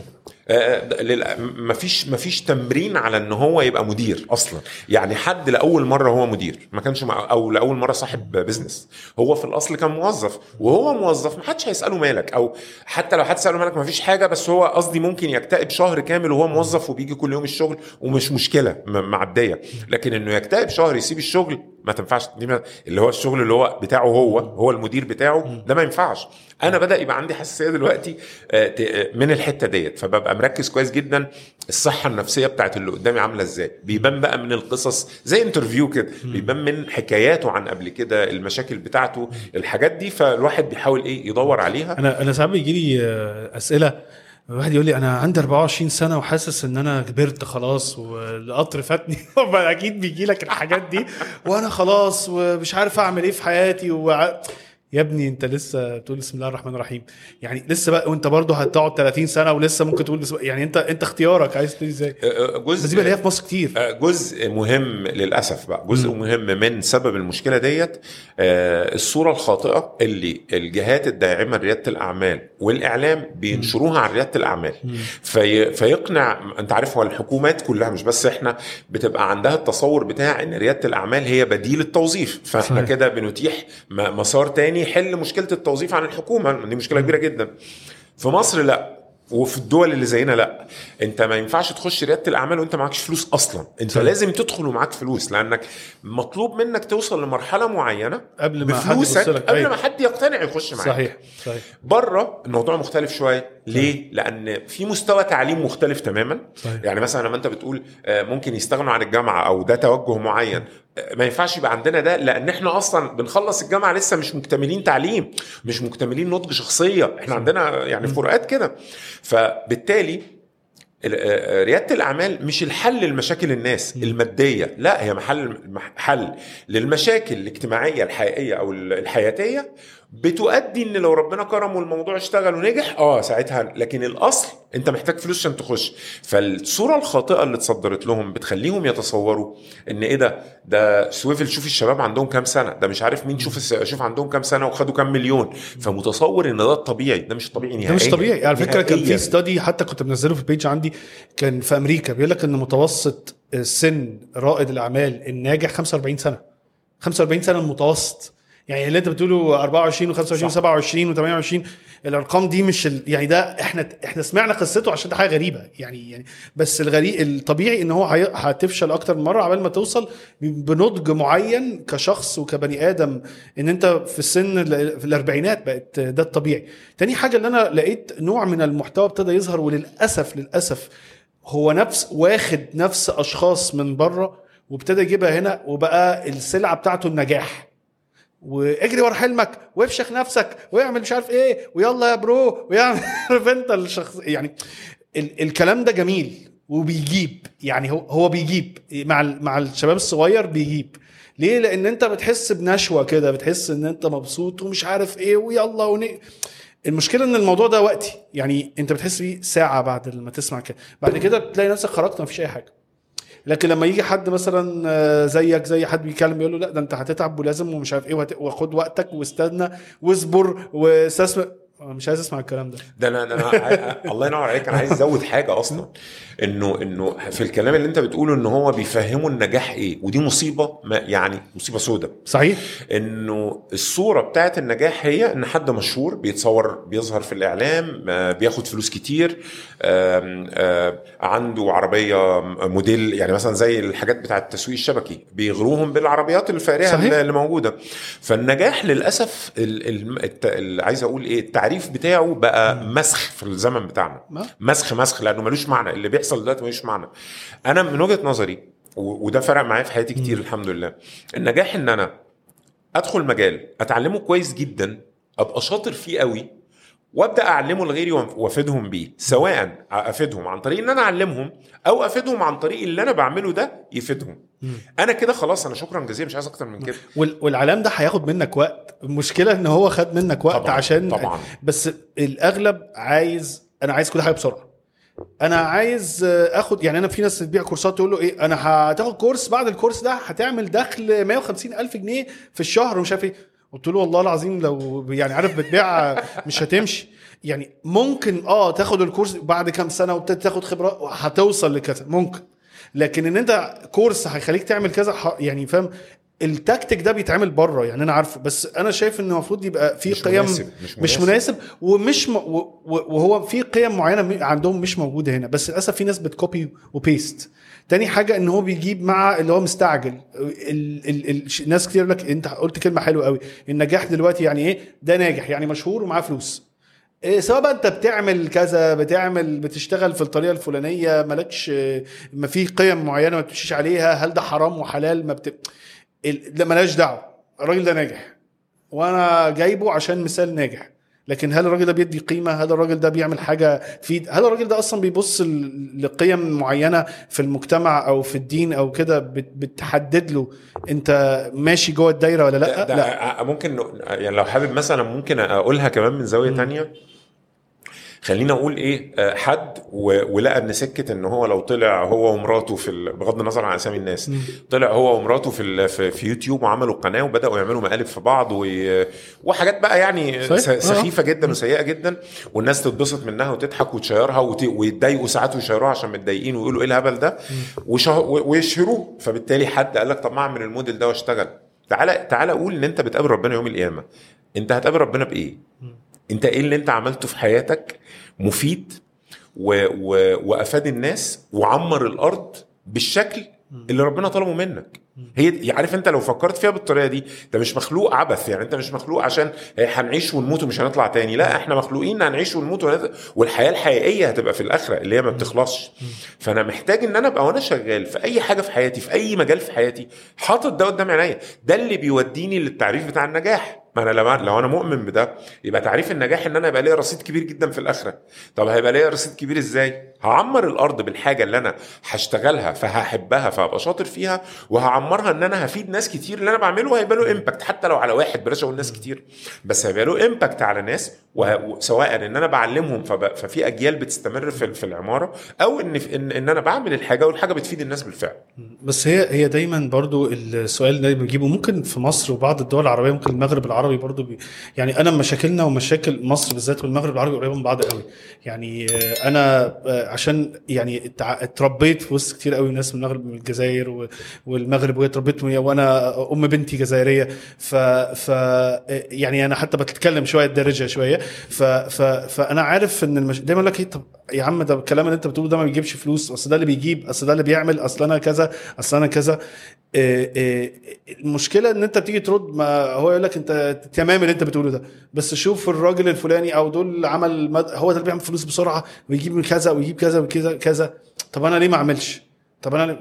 المشكلة إن هو أنا شايف إن أنت يعني صعب الرد عليها لأن أنت لو ما فيش أصلا الفلتر ده الله يفتح عليك مش هعرف أكلمك. لو ما فيش التأسيس. يعني أيوة. مثلا مثلا سيدنا عمر لما اتعرض قدامه آه، حاجة أكل ألوان من الأكل متنوعة. وهو- كان الصحابة مش متعودين يبقى في أصلا أكتر من لون أو اتنين. يعني صنف أو اتنين. فتعرضت قدامه كذا صنف. فراح بكى وقال آه، آه، أخشى إن أنا أكون من الناس أو إن إحنا نكون من الناس اللي يتقال لهم أذهبتم طيباتكم في حياتكم الدنيا واستمتعتم بها.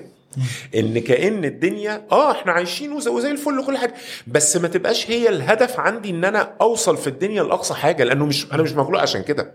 أنا مش مخلوق إن أنا أبقى تنين في, في, في كل المجالات آه، أغنى واحد أشهر واحد عندي كل الحاجات اللي الناس تتمنى نهائيا. أنا لو عملت كده يبقى أنا البوصلة عندي خربانة. يبقى أنا متخيل اللي بيخلي الناس اللي مش بالفكر ده باكيين على الدنيا ومتكلمين عليها إيه؟ هو مش مركز في إن في آخرة مش مركز إن إن دي مرحلة كده وطريق إحنا هن- هنمر بيه بسرعة في كام سنة عشان بعد كده في الآخر هيبقى عندي حياة أبدية. لو هو مش مركز في ده يبقى هو فعلا هو عايز يخلص كل حاجة في الدنيا. طب تعالى بقى على حساب إيه؟ ما أنت كده هتضيع كل حاجة في الآخر. وعارف يعني أنا مش معناها إن أنت ما تحاولش تسعى في الدنيا كده بالعكس. بالعكس يعني حتى العشرة المبشرين من الجنة خمسة منهم أغنياء وخمسة منهم فقراء. ودي اللي كانت يعني حد لما جيت الواحد بص عليها هي فعلا خمسة من المبشرين دول أغنياء كانوا من أغنى أغنياء الصحابة وخمسة منهم فقراء. ف ولكن ده ليه ال- ال- ال- الابتلاء بتاعه في الدنيا والتشالنج زي ما بنقول وده ليه ابتلاء في الدنيا وبتاعه. وما فيش أفضلية بينهم يعني سبحان الله هو كل أنا واحد أنا هديك مثال كويس آه. أنت قلت كده. أنا شوف بقى واحد منهم مين كان آه، سيدنا عبد الرحمن بن عوف. عبد الرحمن بن عوف هاجر واحد من العشر المبشرين ومن أغنى الأغنياء. هاجر سايب فلوسه سايب كل ممتلكاته عشان أمر من ربنا سبحانه وتعالى بالهجرة. فهاجر. هاجر بقى إيه؟ آه على الأبيض. مفيش حاجة خالص. وأنت عارف القصة بتاعت إيه؟ ولكن دلني على السوق. أيوة. اللي هو بدأ من الصفر تماما. ما عندوش أي مشكلة إنه يطيع أمر ربنا سبحانه وتعالى وأمر الرسول صلى الله عليه وسلم في إن هو يعمل حاجة صعبة عليه جدا جدا جدا. وفيها تخلي عن الدنيا تماما. ويبتدي من الصفر وشوف وصل تاني. الفكرة فين؟ إيه اللي في باله؟ إيه الأولوية بتاعته؟ هو مش أولويته يجمع فلوس. هو مش أو هو مش هدفه يبقى غني. سيدنا أبو بكر من أغنى الأغنياء برضو من العشرة المبشرين بالجنة وعلى رأسهم يعني. آه، رضي الله عن- عنهم أجمعين. آه، لما جه في في غزوة العسرة في غزوة تبوك وجاب ال- الحاجات اللي هو بيمتلكها الذهب بتاعه وقال له أنت سبت لهم إيه؟ الرسول صلى الله عليه وسلم بيقول له سلام الله ورسوله. قال لهم فتخيل واحد كل ممتلكاته طالعة دلوقتي عشان موقف مش هقول لك بقى ده بيوزعها على الفقراء على سنتين لا لا لا ده في قعده ده في لحظة واحدة. ما عندوش مشكلة إن هو يشتري الأخرة بالعكس ده ده همه يشتري الأخرة بكل الحاجات اللي بيملكها. وصلت لدرجة إيه؟ اهله ما عندهمش حاجة دلوقتي بس مش بنتكلم في أكل وشرب يعني. ما عندهمش ما عندهمش حاجة مدخرات ما عندهمش حاجة من الحاجات اللي هو آه، تعب فيها واشتغل عليها وفلوس وحقه ما فيش مشكله هي دي دي اللي بندور عليها. أنا هدفي الأخرة وهي اللي في دماغي فمظبطة لي البوصلة وأنا في الدنيا بعمل كل حاجة صح وبعمل كل حاجة مناسبة مفيش مشكلة. بس مش هي دي الاهتمام بتاعي. هي دي برضو بتيجي في كتير من الناس اللي بتقرأ كتب آه، تنمية الذات وأنا تلميذ لكتب تنمية الذات وال business وكده ولكن مشكلتها إن أغلبها جاي من الغرب مع إني أنا واحد اتربيت بره وعشت بره أغلب حياتي ولكن الحمد لله حصل في نوع في التربية إن حصل لي الفلتر إن أنا أبص له إزاي في وقت من الأوقات. أنا مش بقول إن أنت سيب الحاجات دي لا الحاجات دي مهمة في حاجات كتير.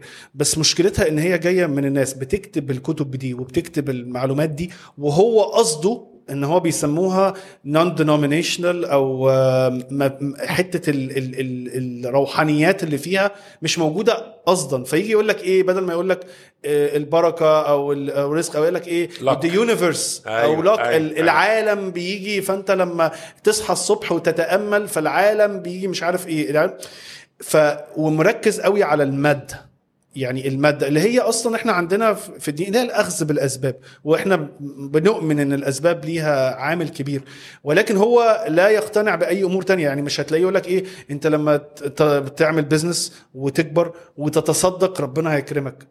يعني ما بتجيش تقول إيه ده أنت ساعات بتترزق برزق الناس اللي معاك في الشغل ده أنت ساعات بتعمل حاجة إيه، يعني هو يوم لما بيطورها يقول لك كارما. آه، يعني أيوة. لما يطورها يقول لك إيه philanthropy مثلا فأنت بتطلع حاجات آه، أيوة. أو آه، leave an ل- لجهات- impact أو مثلا اللي هو عايز خيرية آه. فأنت إيه عاق... العاقبة الحسنة هتحصل لك بالظبط. م... م- فعلا مش مربوطة ب... آه بس مع إن ربنا بي بي بيدي فعلا بيديها يعني ال ال ال سواء بقى المؤمن أو غير مؤمن هو بيديها فعلا يعني ليه جزاؤه في الدنيا خليني أقول لك بقى. على حاجة هنا أنا مثلا يعني a shout out أو يعني حاجة لازم آه، أتكلم عنها الكتاب الرائع بتاع The 7 Habits آه ده كتاب جميل. ده من أجمل الكتب ال- اللي هي العادات السبع للأشخاص الأكثر فعاليه من أحسن الكتب اللي اتكلمت وحاولت تلمس مع الجزء الروحاني. هو الراجل متدين أصلا كويس؟ وكان في في قاعدة من السبعة أو في عادة من السبعة كان بيتكلم على مركزية حياتك تكون إيه. انت لو مركزيه حياتك الفلوس هتتصرف بطريقة معينة. مركزيه حياتك ربنا هتتصرف وقال ربنا. يعني ف... فهو من الناس اللي ال- النزعة الدينية كانت واضحة عنده وبزعم إنها من أسباب فهمه الصحيح للقواعد الكونية اللي قدر يحطها في الكتاب اللي هي السبع. قواعد ده من الكتب اللي أنا بشجع أي حد إنه يقرأه وما يزهقش منه لغاية ما يخلصه. كتاب كمان اللي هو آم، ده كده أنت skipped فقرة الكتب على طول. كتاب كمان اللي هو آه، بس ده في حتة تانية لكن مهم قوي في التعامل بين الناس اللي هو Crucial Conversations برضو النزعة بتاعته لطيفة جدا و- Crucial Conversations. Crucial Conversations أو هو مترجم محادثات آه، المحادثات الحاسمة. ده جميل قوي في إيه؟ إن هو بيتكلم عن آه، طريقة مناقشة الناس لبعض. لما يكون في مشاكل إزاي نضمن إن إحنا نوصل بيها لبر الأمان ونوصل لتفاهم آه، مشترك. وبيحللوها بطريقة لطيفة وبطريقة visual بطريقة فيها gamification كده أو يعني آه، حاجة بتقرب الموضوع للناس بشكل كبير قوي. دي من يعني فعلا دول من أهم الكتب اللي فرقت. في المقابل تعالى بقى زي ما انت قلت كده تلاقي حاجات جاية من ال culture بتاعتهم سيئة جدا. مثلا 48 قانونا للقوة. انت definitely انت أكيد قريته. آه، أنا بحبه. بحب وبتحبه. أه بحب ده. لو حد قراه ما عندوش. خلفية ومع أيوة. ومش متأسس أيوه. هيضيع. ليه؟ لأنه هو بيتكلم على اجري انتهز الفرص دوس على الناس مش فارق. 48 قانون. أه بص يعني بس بس لو حد فاهم و- آه. و- ومتأصل ومتربي و... وعنده خلفية دينية وعنده خلفية أخلاقية لا هو هيحط الحاجة في نصابها. لأن هو الأصل عنده عنده أخلاق إن هو يت- يتنازل ده هيظبط له شوية ما هيظبطه لا. و... و... وروبرت جرين يعني أنا عشان بحب روبرت جرين الكاتب أصلا الكتاب وقريت له كتبه كلها هو في الكتاب ده مش بيقول لك خدوا آه، بيقول لك بالإنج... يعني bible يعني هو مش زي الإنجيل بيقول لك أنا مش بقول لك اعمل كده أنا بقول لك الناس اللي في لأن هو دايما بيكتب على مجال إيه ال politics وال power وكده. الناس في المجالات دي طبيعتهم بتكون كذا. يعني حتى ماكافيلي كتاب ال Prince ماكافيلي الأمير. ماكافيلي أصلا ما كانش Machiavellian وعلى فكرة كلمة إن أنت الغاية تبرر الوسيله هي أصلا مش كلمته.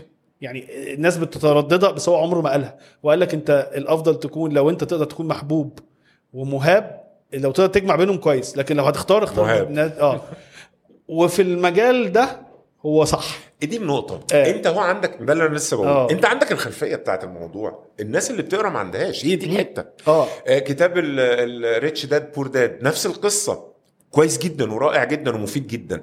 اللي بياخد ده من غير ما يبقى عنده خلفية ومن غير ما يبقى عنده فلتر هياخد ده زي ما هو كده هيبقى مادي أكتر بكتير مما الكتاب يقصد. آه. هي دي ده الحتة اللي بالظبط وبعد والكتاب أصلا مش بيع... المفروض مش بيعلمك إن أنت تكون مادي هو بيعلمك إزاي تفهم الفلوس بتشتغل إزاي. آه، هو financial literacy آه يعني وهو كتاب أصلا اترشح كتير في ورا البودكاست. على فكرة. آه فاترشح كتير في البودكاست. أنت برضو عارف يا محمد ال- المشكلة في الحتة دي برضو. أنت عندك ال- الناس اللي بتذهب لحتة ال materialistic قوي. أو بيبقى في نوع من الناس بقى في الجانب الآخر بيصطدم بالواقع إن هو بيبقى عنده قيم معينة. بس بيبقى عنده نظرة مش هقول لك ملائكي ملائكية بس نظرة اللي هو البروفكشنست اللي هو مش متوقع إن هو هيشوف أمور صعبة وناس عندها طريقة تفكير مختلف وحب يصطدم بالواقع فبيحصل له صدمة يعني تراما التوازن ده أنا شايفه بيبقى صعب جدا عند البني آدم. يعني إيه، وأنا بشوفها إن أنت إن أنا بقول لك حد بيقول لي بس الدنيا والمجتمع والناس مش قلت له بص أنت بني آدم بتسدد وتقارب مش هتعمل كل حاجة 100% يعني إحنا مش مش مجتمع الصحابة. ولا يا ريت بعد كده بشوية. إحنا لا. بس أنت بتحاول على قد ما تقدر إن أنت تسدد وتقارب. على قد ما تقدر. إن أنت تحاول إن أنت يعني تكون ضميرك مرتاح. لأن في ناس بيبقى عندهم لأ أو لازم كل فهو عايز يركب القيم دي على كل بني آدم بيقابله فبيصطدم فما بيعرفش يكمل. فيقول لك لأ ده أنا كان الناس دي كلها وحشة والبيزنس ده وحش ومش عارف إيه وأنا هقعد أبيع سبح عارف اللي هو دماغ كده. ف... فأنت بت... بت... يعني بتنصح أي حد إزاي يعرف يوصل للتوازن ده؟ بين الواقعية وال... والقيم يعني. أنا بعتبر إن ال ال إن قلة النضج هي السبب الرئيسي في حاجة زي كده. صحيح. قلة النضج سواء عند حد لسه شاب أو أو حتى قبل ما يبقى شاب لسه صبي ورايح للشباب أو كده آه ودي بتبقى سهلة جدا حلها وهنتكلم فيه. آه أو قلة النضج عند حد كبير ودي بتبقى صعبة جدا حلها لأنه خلاص كل ما الواحد كبر كل ما. قناعاته آه كل ما قناعاته بدأت آه جذورها تضرب في الأرض عميقا فيبقى خلاص الشجرة دي صعب جدا إن أنت تغير فيها حاجة أو تحركها أو كده. فبشكل عام لما بنيجي نقول إنه ولا ده ولا ده آه، صحيح يعني ولا إن أنا هتعامل مع المجتمع فأنا مطلوب مني بأي شكل من الأشكال وعلى جميع الأصعدة بقى فمطلوب مني إن أنا كل الناس يكونوا بيتعاملوا معايا بنفس طريقتي آه، كل الناس بيتصرفوا بالطرق الصحيحة في كل حاجة ولا في نفس الوقت إن أنا آه، خلاص بقى أنا ماليش دعوة أنا بعمل اللي أنا عايزه مصلحتي اولا والعكس خالص بقى وأنا الغاية تبرر الوسيلة وأعيش بالشكل اللي أنا شايفه مناسب مش مهم ولا قيم ولا بتاع. آه، ده عدم نضج وده عدم نضج. عدم النضج في في الجزئية بتاعت إن أنا أبقى متصلب الراي وبرفكشنست زي ما أنت قلت أو سائل الكمال أو لا أرضى بأقل من الكمال. آه، مشكلته إن هي المشكلة دي بتعطل الواحد في حياته بشكل رهيب. لا الواحد هيعرف يتعامل مع حد. ولا الواحد هيعيش حياته سعيد لأنه هو حتى لو اضطر يتعامل مع حد ففي كل مرة بيتصدم زي ما أنت قلت بيجي له تروما كل مرة بيكتئب. فأنت كده دايما أنا ما شفتش حد ساعي للكمال إلا هو مكتئب بالمناسبة يعني. حقيقي. فعلى طول بتلاقيه مش قادر يعيش وبالتالي هو كأنه بيقضي له يومين ومستني يموت يعني. ده اللي صحيح. بيحصل. اللي اللي بنظبط ده إزاي؟ هي هي هنا بقى بتيجي أهمية نقل الخبرات، هنا بتيجي أهمية الأمر بالمعروف، هي هنا بتيجي أهمية إن ما يبقاش الناس متسابة لنفسها، إن أنا متخيل إن أنا لو كل واحد في حاله وكل واحد في في مجاله وكل يبقى خلاص لا بالعكس.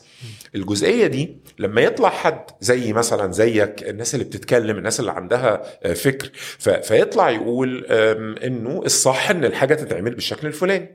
يطلع يقول لازم أبقى واخد بالي من القيم الفلانية وأبقى بعمل دوت وأنا عندي فكر الوين وين عشان لا يحب أحد لا يؤمن أحدكم حتى يحب لأخيه ما يحب لنفسه فأبقى رابط ده بده فأدخل بالمنطق وبالدين للشاب أو للحد اللي عنده ال- ال- الفكر ده فيبدأ يفهم إنه لازم الموضوع يبقى متوازن لازم الموضوع يبقى آه أنا في مصلحتي بس أنا مهتم بمصلحة الناس فأنا مش بدوس على حد.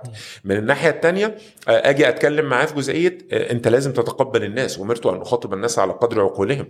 أنا محتاج إن أنا ما يبقاش في كل مرة بقول بما إني بتصرف مع الناس بطريقة مثالية المفروض لا مين اللي قال لك كده؟ بالعكس الحديث بيقول المؤمن الذي يخالط الناس ويصبر على أذاهم خير من المؤمن الذي لا يخالط الناس. فتخيل يعني كل حاجة سهلة قوي إنها تيجي بس نبقى عندنا الفكر بتاعها ونبتدي ننشره. ما يبقاش زي ما قلت كل واحد متقوقع في مكانه متخيل إن أنا مالي أنا وما لا يكبر إلا في المية في المية. لازم كل حاجة تبقى مية في المية صح. مفيش مفيش يعني أنا أنا أكتر حاجة وصلتني للقناعات دي لما تيجي تبص على التاريخ وناس وأشخاص تعرف هم بني آدمين في الآخر. يعني مفيش حد معصوم غير رسول الله عليه الصلاة والسلام والأنبياء. بعديه حتى الصحابة حتى هم غير بشر. هو ممكن يكون دول أفضل بشر عاشوا بعد الأنبياء ولكن ليهم أخطاء. وفي التاريخ ناس عظماء قابلتهم وعملوا حاجات. وليهم أخطاء هي أنت المشكلة إن أنت التخيل الكمال أو الملائكية أو ال perfectionist أو أو الكلام ده في ال... فبيجي يصطدم. أنا كل بني آدم عاش الحتة دي وما عرفش يحقق أي حاجة في حياته. بالعكس عنده اكتئاب طول الوقت مش متقبل أي حاجة لأن هو بيصطدم بواقع وضعف البني آدم. هقول لك يعني في ال business بقى ده نتيجته إيه؟ بشكل مباشر.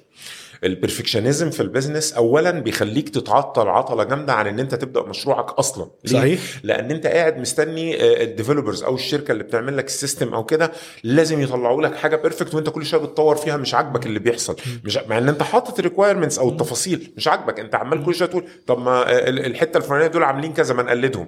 زودوا لي كذا. فمش مش هتحصل على حاجة. لذلك في الحتة دي في مثل إنجليزي ترجمته أنت أنت هتكتب آه، كتاب وحش النهارده. هتكتب كتاب مناسب كمان شهر. هتكتب أحسن كتاب عمرك ما هتكتبه. صحيح. لأن أنت عمرك ما هتقدر توصل إلى ال- ال- الحاجة ال perfect فأنت لازم تبقى راضي بإن يبقى فيه deadline ميعاد مناسب كده. أنا خلال ثلاث شهور ال system ده يبقى جاهز. بالتفاصيل بتاعته بأي حاجة فيه مع إن من ربنا يسهل ونحل. دي أول أزمة في حتة لو أنا آه، عندي السعي ال- عدم الرضا إلا بالكمال في ال business النقطة الثانية إن أنا إن أنا هبقى جحيم للناس اللي بيشتغل مع بيشتغلوا معايا. صحيح. سواء شركاء مستثمرين آه، موظفين. لأن لو أنا تصورت إن كل حاجة هتمشي على مزاجي وكل حاجة تمشي مظبوط جدا زي ما المفروض عمر ده ما هيحصل. ففي أخطاء لازم هتتعمل. في ناس هيغلطوا ويغلطوا بحسن نية بسوء نية. لو أنا ما عنديش ال- السعة آه، آه، الطاقة الاستيعابية إن أنا أتعامل مع أخطاء وأبقى فاهم إن ده خطأ وينفع يعدي المرة دي ما يعديش المرة الجاية أنا مش عارف أشتغل. فعلى جميع الأصعدة في ال business أنت اللي بيبقى كده بيبوظ ال business يعني أنا أنا ال- الحتة دي برضو من آه، كايزن أو اللي هي ال continuous improvement أو اللي أنت بتطور كل شوية. أنت ناس كتير قوي من الشباب خايف يبدأ عشان بيقول لك أنا معيش أحسن كاميرا معيش أحسن مش عارف إيه معيش أحسن الناس هتتريق عليا الناس هتقول عليا إيه ناس كذا كذا. وللأسف ده حقيقة في مجتمعنا في ناس عارف لو انت غلط مستني يعني أنا في ناس مثلا بوستات نحطها من- بننزل مثلا 500 بوست بش... تلاقي مثلا إيه كلمة غ- خطأ املائي في كلمة يا يمسكوا عليه. يمسك بص مش عارف إيه اتعلموا اللغة إيه، أنت- في أنت ناس هتعمل- شخصيتها كده أنت هتعمل لقاء مع دكتور ايهاب مسلم دكتور آه. ايهاب مسلم له جمله مشهورة يقول لك ابدأ مفركش آه. يعني ما تفضلش قاعد مستني كل حاجة آه خد بالأسباب وظبط الدنيا بس على قدر الإمكانية. وابتدي. هقول لك على حاجة. آه في قناة خضرو business على اليوتيوب بتاعتي أكتر فيديو عامل مشاهدات هو الفيديو اللي اسمه خطة العمل لفترة ما بعد التخرج. سريعا كده ال- الفك... القصة بتاعت الفيديو ده إن أنا دعيت في Egypt Career Summit فكان اونلاين فأنا طلعت وعملت محاضرة ما شاء الله كانت كويسة جدا أظن ساعة ونص أو حاجة. وبعدين خلصت الناس كانوا سعداء بيها ومستنيين تسجيلها تسجيلها ما نزلش. وأنا بقيت قاعد مستني يوم بعد يوم طلع إن هم ما سجلوهاش أو حاجة زي كده. فوعدت الناس لما اللي عمالين يتواصلوا معايا إن أنا هعملها لهم. فطلعت في مرة كنتش حالق دقني وأنت لو بصيت عليها تستغرب ما كنتش حالق دقني وانت لابس قميص لبني وإحنا كنا في الصيف والتكييف ما كانش شغال كويس وأنا مش واخد بالي في المكتب. وبدأت أصور. واشتغلت اشتغلت اشتغلت أظن تقريبا ساعة ونص تقريبا الفيديو ده. بعد س... بعد نص ساعة أنا عرقت. العرق بقى باين على القميص. الفيديو ده أنا بعتبره عار يعني بعتبره أسوأ أسوأ والله العظيم أسوأ فيديو ممكن يطلع. أيوة. ولا بني آدم واحد من اللي اتفرجوا عليه علق على الحاجات اللي أنا بقول لك عليها اللي أنا مستغربها. أيوة. الناس بقت يكتبوا له ملخصات يبعتوها لبعض يبعتوا الفيديو لبعض.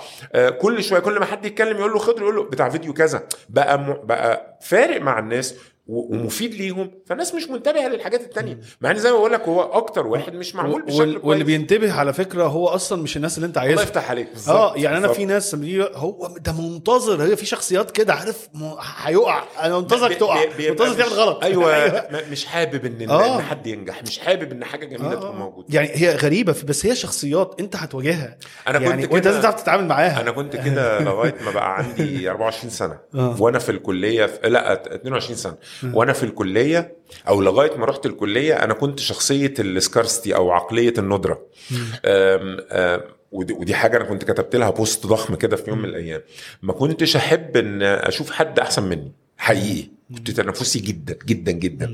كنت لما أبص على حاجة جميلة لوحة كتاب يعني أنا أقول لك على مثال أنا في الفترة بتاعت الجامعة دي في دكتور في آداب اداني الكتاب بتاعه راجعه أنا ما شاء الله حافظ القرآن من وأنا صغير بكتب شعر. فاللغة العربية عندي ما شاء الله ممتازة. فبمسك الكتاب اللي هقوله لك ده حصل بالظبط. فتحت الكتاب من أول صفحة لقيتها لقيت نفسي زي زي الفيلم بتاع Beautiful Mind كده. ثلاث حتت شبه نورت بالنسبة لي إن فيها أخطاء. فرحت معلم عليهم. قريت الورقة كاملة ما عرفتش ألاقي حاجة تانية. أقلب ألاقي حتتين منورين معايا فيهم أخطاء إملائية من غير ما أقرأ. والله العظيم حصلت زي ما بحكيها لك كده. أنا كان عندي آه، يعني عين للأخطاء مش طبيعية. كنت أشوف لوحة أروح مطلع ظل في اتجاه مختلف وأنا ما عنديش خبرة في المجال دوت في الوقت ده. فأنا كنت كده. لغاية لما حصل موقف آه، كان مسابقة في الجامعة وإحنا فريقنا خرج من أول جولة مع ان أنا السنين اللي فاتت كنا إحنا أول الجامعة. فأنا انهارت ودخلت في دور غير غير طبيعي وأنا مش فاهم مالي وخلاص بموت بقى من جوايا. تاني يوم خالي كان عندي هو دكتور في علم الاجتماع فوالدتي قالت له شوف الواد ماله. فقعد معايا وفعلا قعد حكيت له بقى حصل وحصل وحصل. فضحك قال لي ما يا أمك السبب. ليه يا سيدي؟ قال لي عشان هي زرعت في دماغك إن أنت لازم تبقى رقم واحد في كل حاجة. ده مش صحيح. أنت مرة أول مرة تاني مرة هتطلع من المسابقة. لازم توطن نفسك على كده. لازم توطن نفسك إن مش محمد حسام خضر اللي المفروض إن هو يبقى الأول في كل حاجة. مش المفروض أنت تبقى فاهم في كل حاجة. مش فاهم مش المفروض تبقى أحسن واحد في كل حاجة. لما دي دخلت دماغي بالطريقة اللطيفة اللي هو قاعد يكل- يشرحها لي وبالقصص اللي قالها من اليوم اللي بعده عايز أقول لك كل حاجة اتغيرت. ألاقي حد عنده حاجة كويسة بس عنده مشكلة أروح مشجع جدا على الحاجة أنا عملت في السنة دي بعد الموقف ده المنتدى الأدبي في كلية الهندسة. ما شاء الله ده طلع كمية شعراء خدوا جوائز في الجامعة بعد ما أنا سبت الكلية. ليه؟ عمال أشجع في الناس. خلاص بقى بدور على الحلو أكبر الحلو. حاجة وحشة أو حاجة صغيرة بتتحط في وعلى فكرة يعني سبحان الله إن إن أنت الشخص اللي بيعمل كده هو بيكبر بيها. يعني ال- المشكلة إن في ناس اللي أنا بلاقيها دي إن هو متصيد الأخطاء. مستني ده أنت خطأ في إيه الحق ده أنت عندك خطأ املائي أنت قلت كلمة غلط. ده أنت مش عارف إيه. هو قاعد متصيد لكن فبينسى الصورة الكبيرة إن فيها كتير جدا حاجات جميلة. ودي برضو من التعامل مع البني آدمين. يعني انت بتيجي تتعامل مع البني آدم البني آدم ده يعني في صفات كتيره انت عايز تحاول تكون الأغلب الطابع عليك إن انت كويس. بس انت كل واحد فينا في نقط ضعف ففي ناس بتبقى تصيد وفي ناس بتخاف تبتدي لأن هو عارف إن الأشخاص دي هتجري وراه. ولكن لو انت فضلت طول الوقت عامل حساب للناس دي مش هتعمل حاجة. لأن انت لازم من جوه نفسك الثقة بالنفس يعني حتى إحنا بنتكلم كتير قوي في حتة الثقة بالنفس أو كده ان انت عارف ان انت هتخ... انت بني آدم هتخطأ وما فيهاش مشكلة ده جزء من الطريق. والناس اللي بتتصيد دي انت أصلا دي الناس اللي مش عايزها في حياتك. يعني انت الأمريكان بيسموها بيقول لك you hater انت راجل hater يعني. انت انت أصلا كده بتحب تكره أي حاجة النجاح. ولكن يعني سبحان الله حتى في البودكاست ففي ناس لو أنا بفكر بالطريقة دي أو أنت بتفكر يقول لك طب ما هو محمد بيعمل استشارات زيك في ال business وعنده بودكاست ومش عارف إيه. طب ليه؟ طب ما أنت فاهم؟ بالعكس يعني أنا شايف إن إن المجال كبير وال market كبير والسوق كبير. بالعكس لما نيجي نطلع مع بعض ده هيخدمني وهيخدم محمد وهيخدم الناس وهيخدم أصلا ال industry دي أو المجال ده كله. لأن الناس فيه بتتعاون. لأن هو أكبر من أحمد ومحمد وغيرنا وغيرنا وغيرنا. المجال كبير. فبالعكس يعني انت أنا بحس ان إحنا لما بنكبر حتى أنا كنت بتكلم مع مؤسسة كده اتكلم معاه بقول له لا إحنا اليومين دول إحنا عايزين ن make friends عايزين نعمل أصدقاء كلنا هت survive حن يعني لو ما وقفناش جنب بعض الفترة دي ك business كأشخاص كمجالات مختلفة كلنا هنقع. متفق معاك جدا. عايز أقول لك مثلا مثلا دكتور إيهاب مسلم آه جت فترة عليه انشغل بقى اللي يجي له عشان الاستشارات يقول له روح لخضر. أنا لما بيجي لي حد يقول لي عايز أعمل دراسة جدوى أقول له روح لمرزوق. أه حد مثلا يجي لحسين بكري بيتكلم على startup يبعته لي فهي الحتة ديت بالفعل لا ما شاء الله قدر بالله فيها تعاون و و وكل ما الواحد نضج وكل ما الواحد اكتسب خبرات أكتر كل ما بقت الأفكار بتاعه الرزق والأفكار بتاعه نفع الناس والأفكار المتعددة دي اللي هي مش بتطلع غير بأن أنت تكون مريت بحاجات كتير. كل ما بتبدأ تظهر كل ما تبدأ فعلا تعمل شجر كبير قوي في ال في ال وهي في دي وده جزء كبير من النضج يعني انت بتتكلم كده برضو. أنا مثلا حتى الناس اللي طلعت معانا في ال interview علاء سجاع وصديق حبيبي يعني صديق حبيبي صديق أسرة يعني. فساعات بنعمل projects مع بعض وبنبعت projects لبعض وبنستشير بعض في حاجات وكذا وبنخدم بعض في حاجات كتيرة ومفيش الحتة دي. آه أي واحد فينا طبعا عنده حتة الايه المنافسه وكده حاجة خير. بس اللقطة بقى إن أنت تبقى إيه رقيب على نفسك. اللي انت إيه ده؟ لا خلي بالك يا أحمد انت الحتة دي انت في حتة جواك كده لسه ما عارف. فانت بت بت بترقيب على ودي جزء كبير قوي من من بناء الشخصية وبناء الثقة بالنفس وبناء النضج حتى في التعامل. طيب إحنا حابب أسألك سؤالين أنا دايما يعني بحب أسألهم للجاست بتوعنا أو الضيوف عندنا. محمد في ال business تفتكر الفريق ولا الفكرة؟ الفريق. ليه؟ قصدي دي حاجة إحنا بنشوفها في شغلنا كتير. في الشغل بتاع ال startups معروف احصائيا إن أول مشروعين لأي حد هيفشلوا. أي. أول اثنين startups غالبا هيقفلوا. من الأمثلة الشائعة بتاعت دي مثلا المخترع بتاع GoPro الكاميرا بتاعت ال GoPro الرياضية الصغيرة دي. أول حاجتين عملهم فأول واحد خلى اتنين مستثمرين يخشوا معاه ب 2 مليون دولار خسرهم لهم. بعد سنتين أنا داخل في مشروع جديد ادوا له 2 مليون دولار خس... خس... خسرهم. جه بعد كده قال لهم أنا جات لي فكرة GoPro من احتياجي ومن شغلي وبتاع رفضوا. هو اشتغل بقى وقعد سنة كاملة يعمل إعلانات تلفزيون اللي هي اللي بيأجر ساعة رخيصة كده ساعة بث رخيصة ويقعد يتكلم ويشرح للناس ال TV shopping لغاية ما الموضوع اشتغل ونزل البورصة وشركة ضخمة جدا جدا. فهو معروف إنه احصائيا أول شركتين مش هيشتغلوا ثالث شركة هتشتغل فإحنا بنهتم أكتر بإيه؟ إن أنا أبدأ يعني زي أركز كده إن أنا أدور على الناس القوية. فاكر لما أنا قلت لك من شوية البعض المميزات اللي أنا بدور عليها أو مش بدور عليها أو يعني لو لقيتها ببعد. تمام. فأنا بيهمني قوي التيم لأن حتى لو أنا دخلت معاه في أول مرة وما مشيش وتاني مرة ممكن ما أخشش بس إحنا عملنا علاقة كويسة مع بعض. تالت حاجة رابع حاجة بيعملها وبالنسبة لي بدأت تشدني أنا ال team خلاص already من الأول واخد إيه علامة كاملة عندي. فهدخل معاه في حاجة لو أنا بدأت أحس إنها حاجة كويسة. حتى لو ما دخلتش معاه في أول مرة العلاقة اللي بنعملها زائد الاستشارات اللي بنعملها في, في اللي رايح واللي جاي وازاي لو هو محتاج حاجة في الموضوع بتاعه بقف جنبه. دي بتكون صداقة كويسة جدا تساعد إن هو لو عنده حاجة كويسة هيبقى جاي لي أنا في الأول يقول لي ما تيجي تستثمر معايا أنا عندي حاجة أنا ضامن إنها توصل لنتيجة كويسة. فإحنا بالنسبة لنا الفريق هو أساس أي حاجة.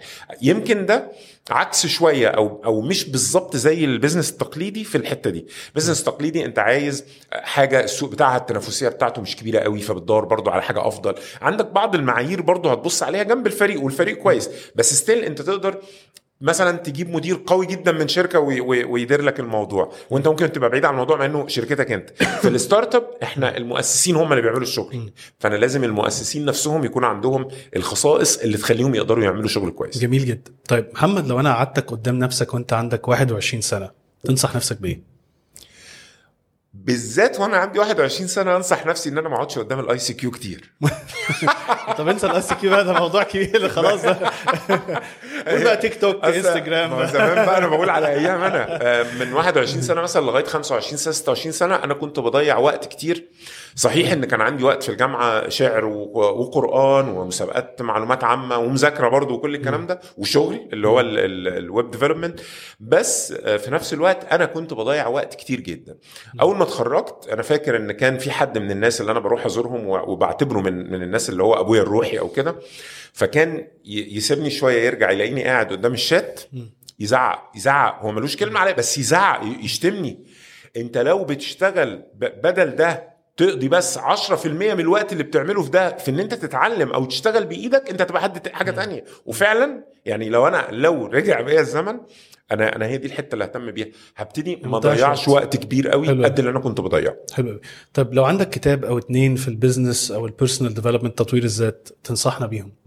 في كتير طبعا في ال business يعني مثلا في كتاب مطلوب جدا دلوقتي والمفروض الناس كلها تقرأه اللي عندهم business من أي نوع آه، كتاب آه، اسمه Hacking Growth Growth Hacking ما هو ما هو Hacking Growth ولا Growth Hacking Hacking Growth هو ال- المبدأ اسمه growth hacking الكتاب اسمه بقى Hacking Growth حلو.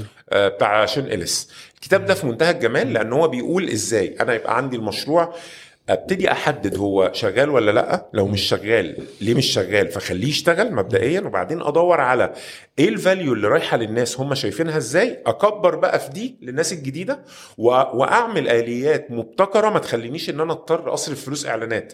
أعمل آليات تخلي استخدام الناس يعلى وتخلي ناس تانية تجيلي. هو كان السبب مثلا في إن Dropbox يبقى أسرع startup أو شركة في العالم توصل لدخل مليار دولار سنويا. آه، بسببه لأنه اشتغل معاهم إن هو كان ال growth hacker بتاعهم فطلع بالفكرة بنت اللذينة بتاعت حجم ضخم جدا من ال storage زائد إن أنت لو قلت لحد هيزيد ال storage عندك فالموضوع اشتغل بشكل viral ده كتاب. كتاب تاني كتيب بقى صغير كده دايما بتكلم عنه.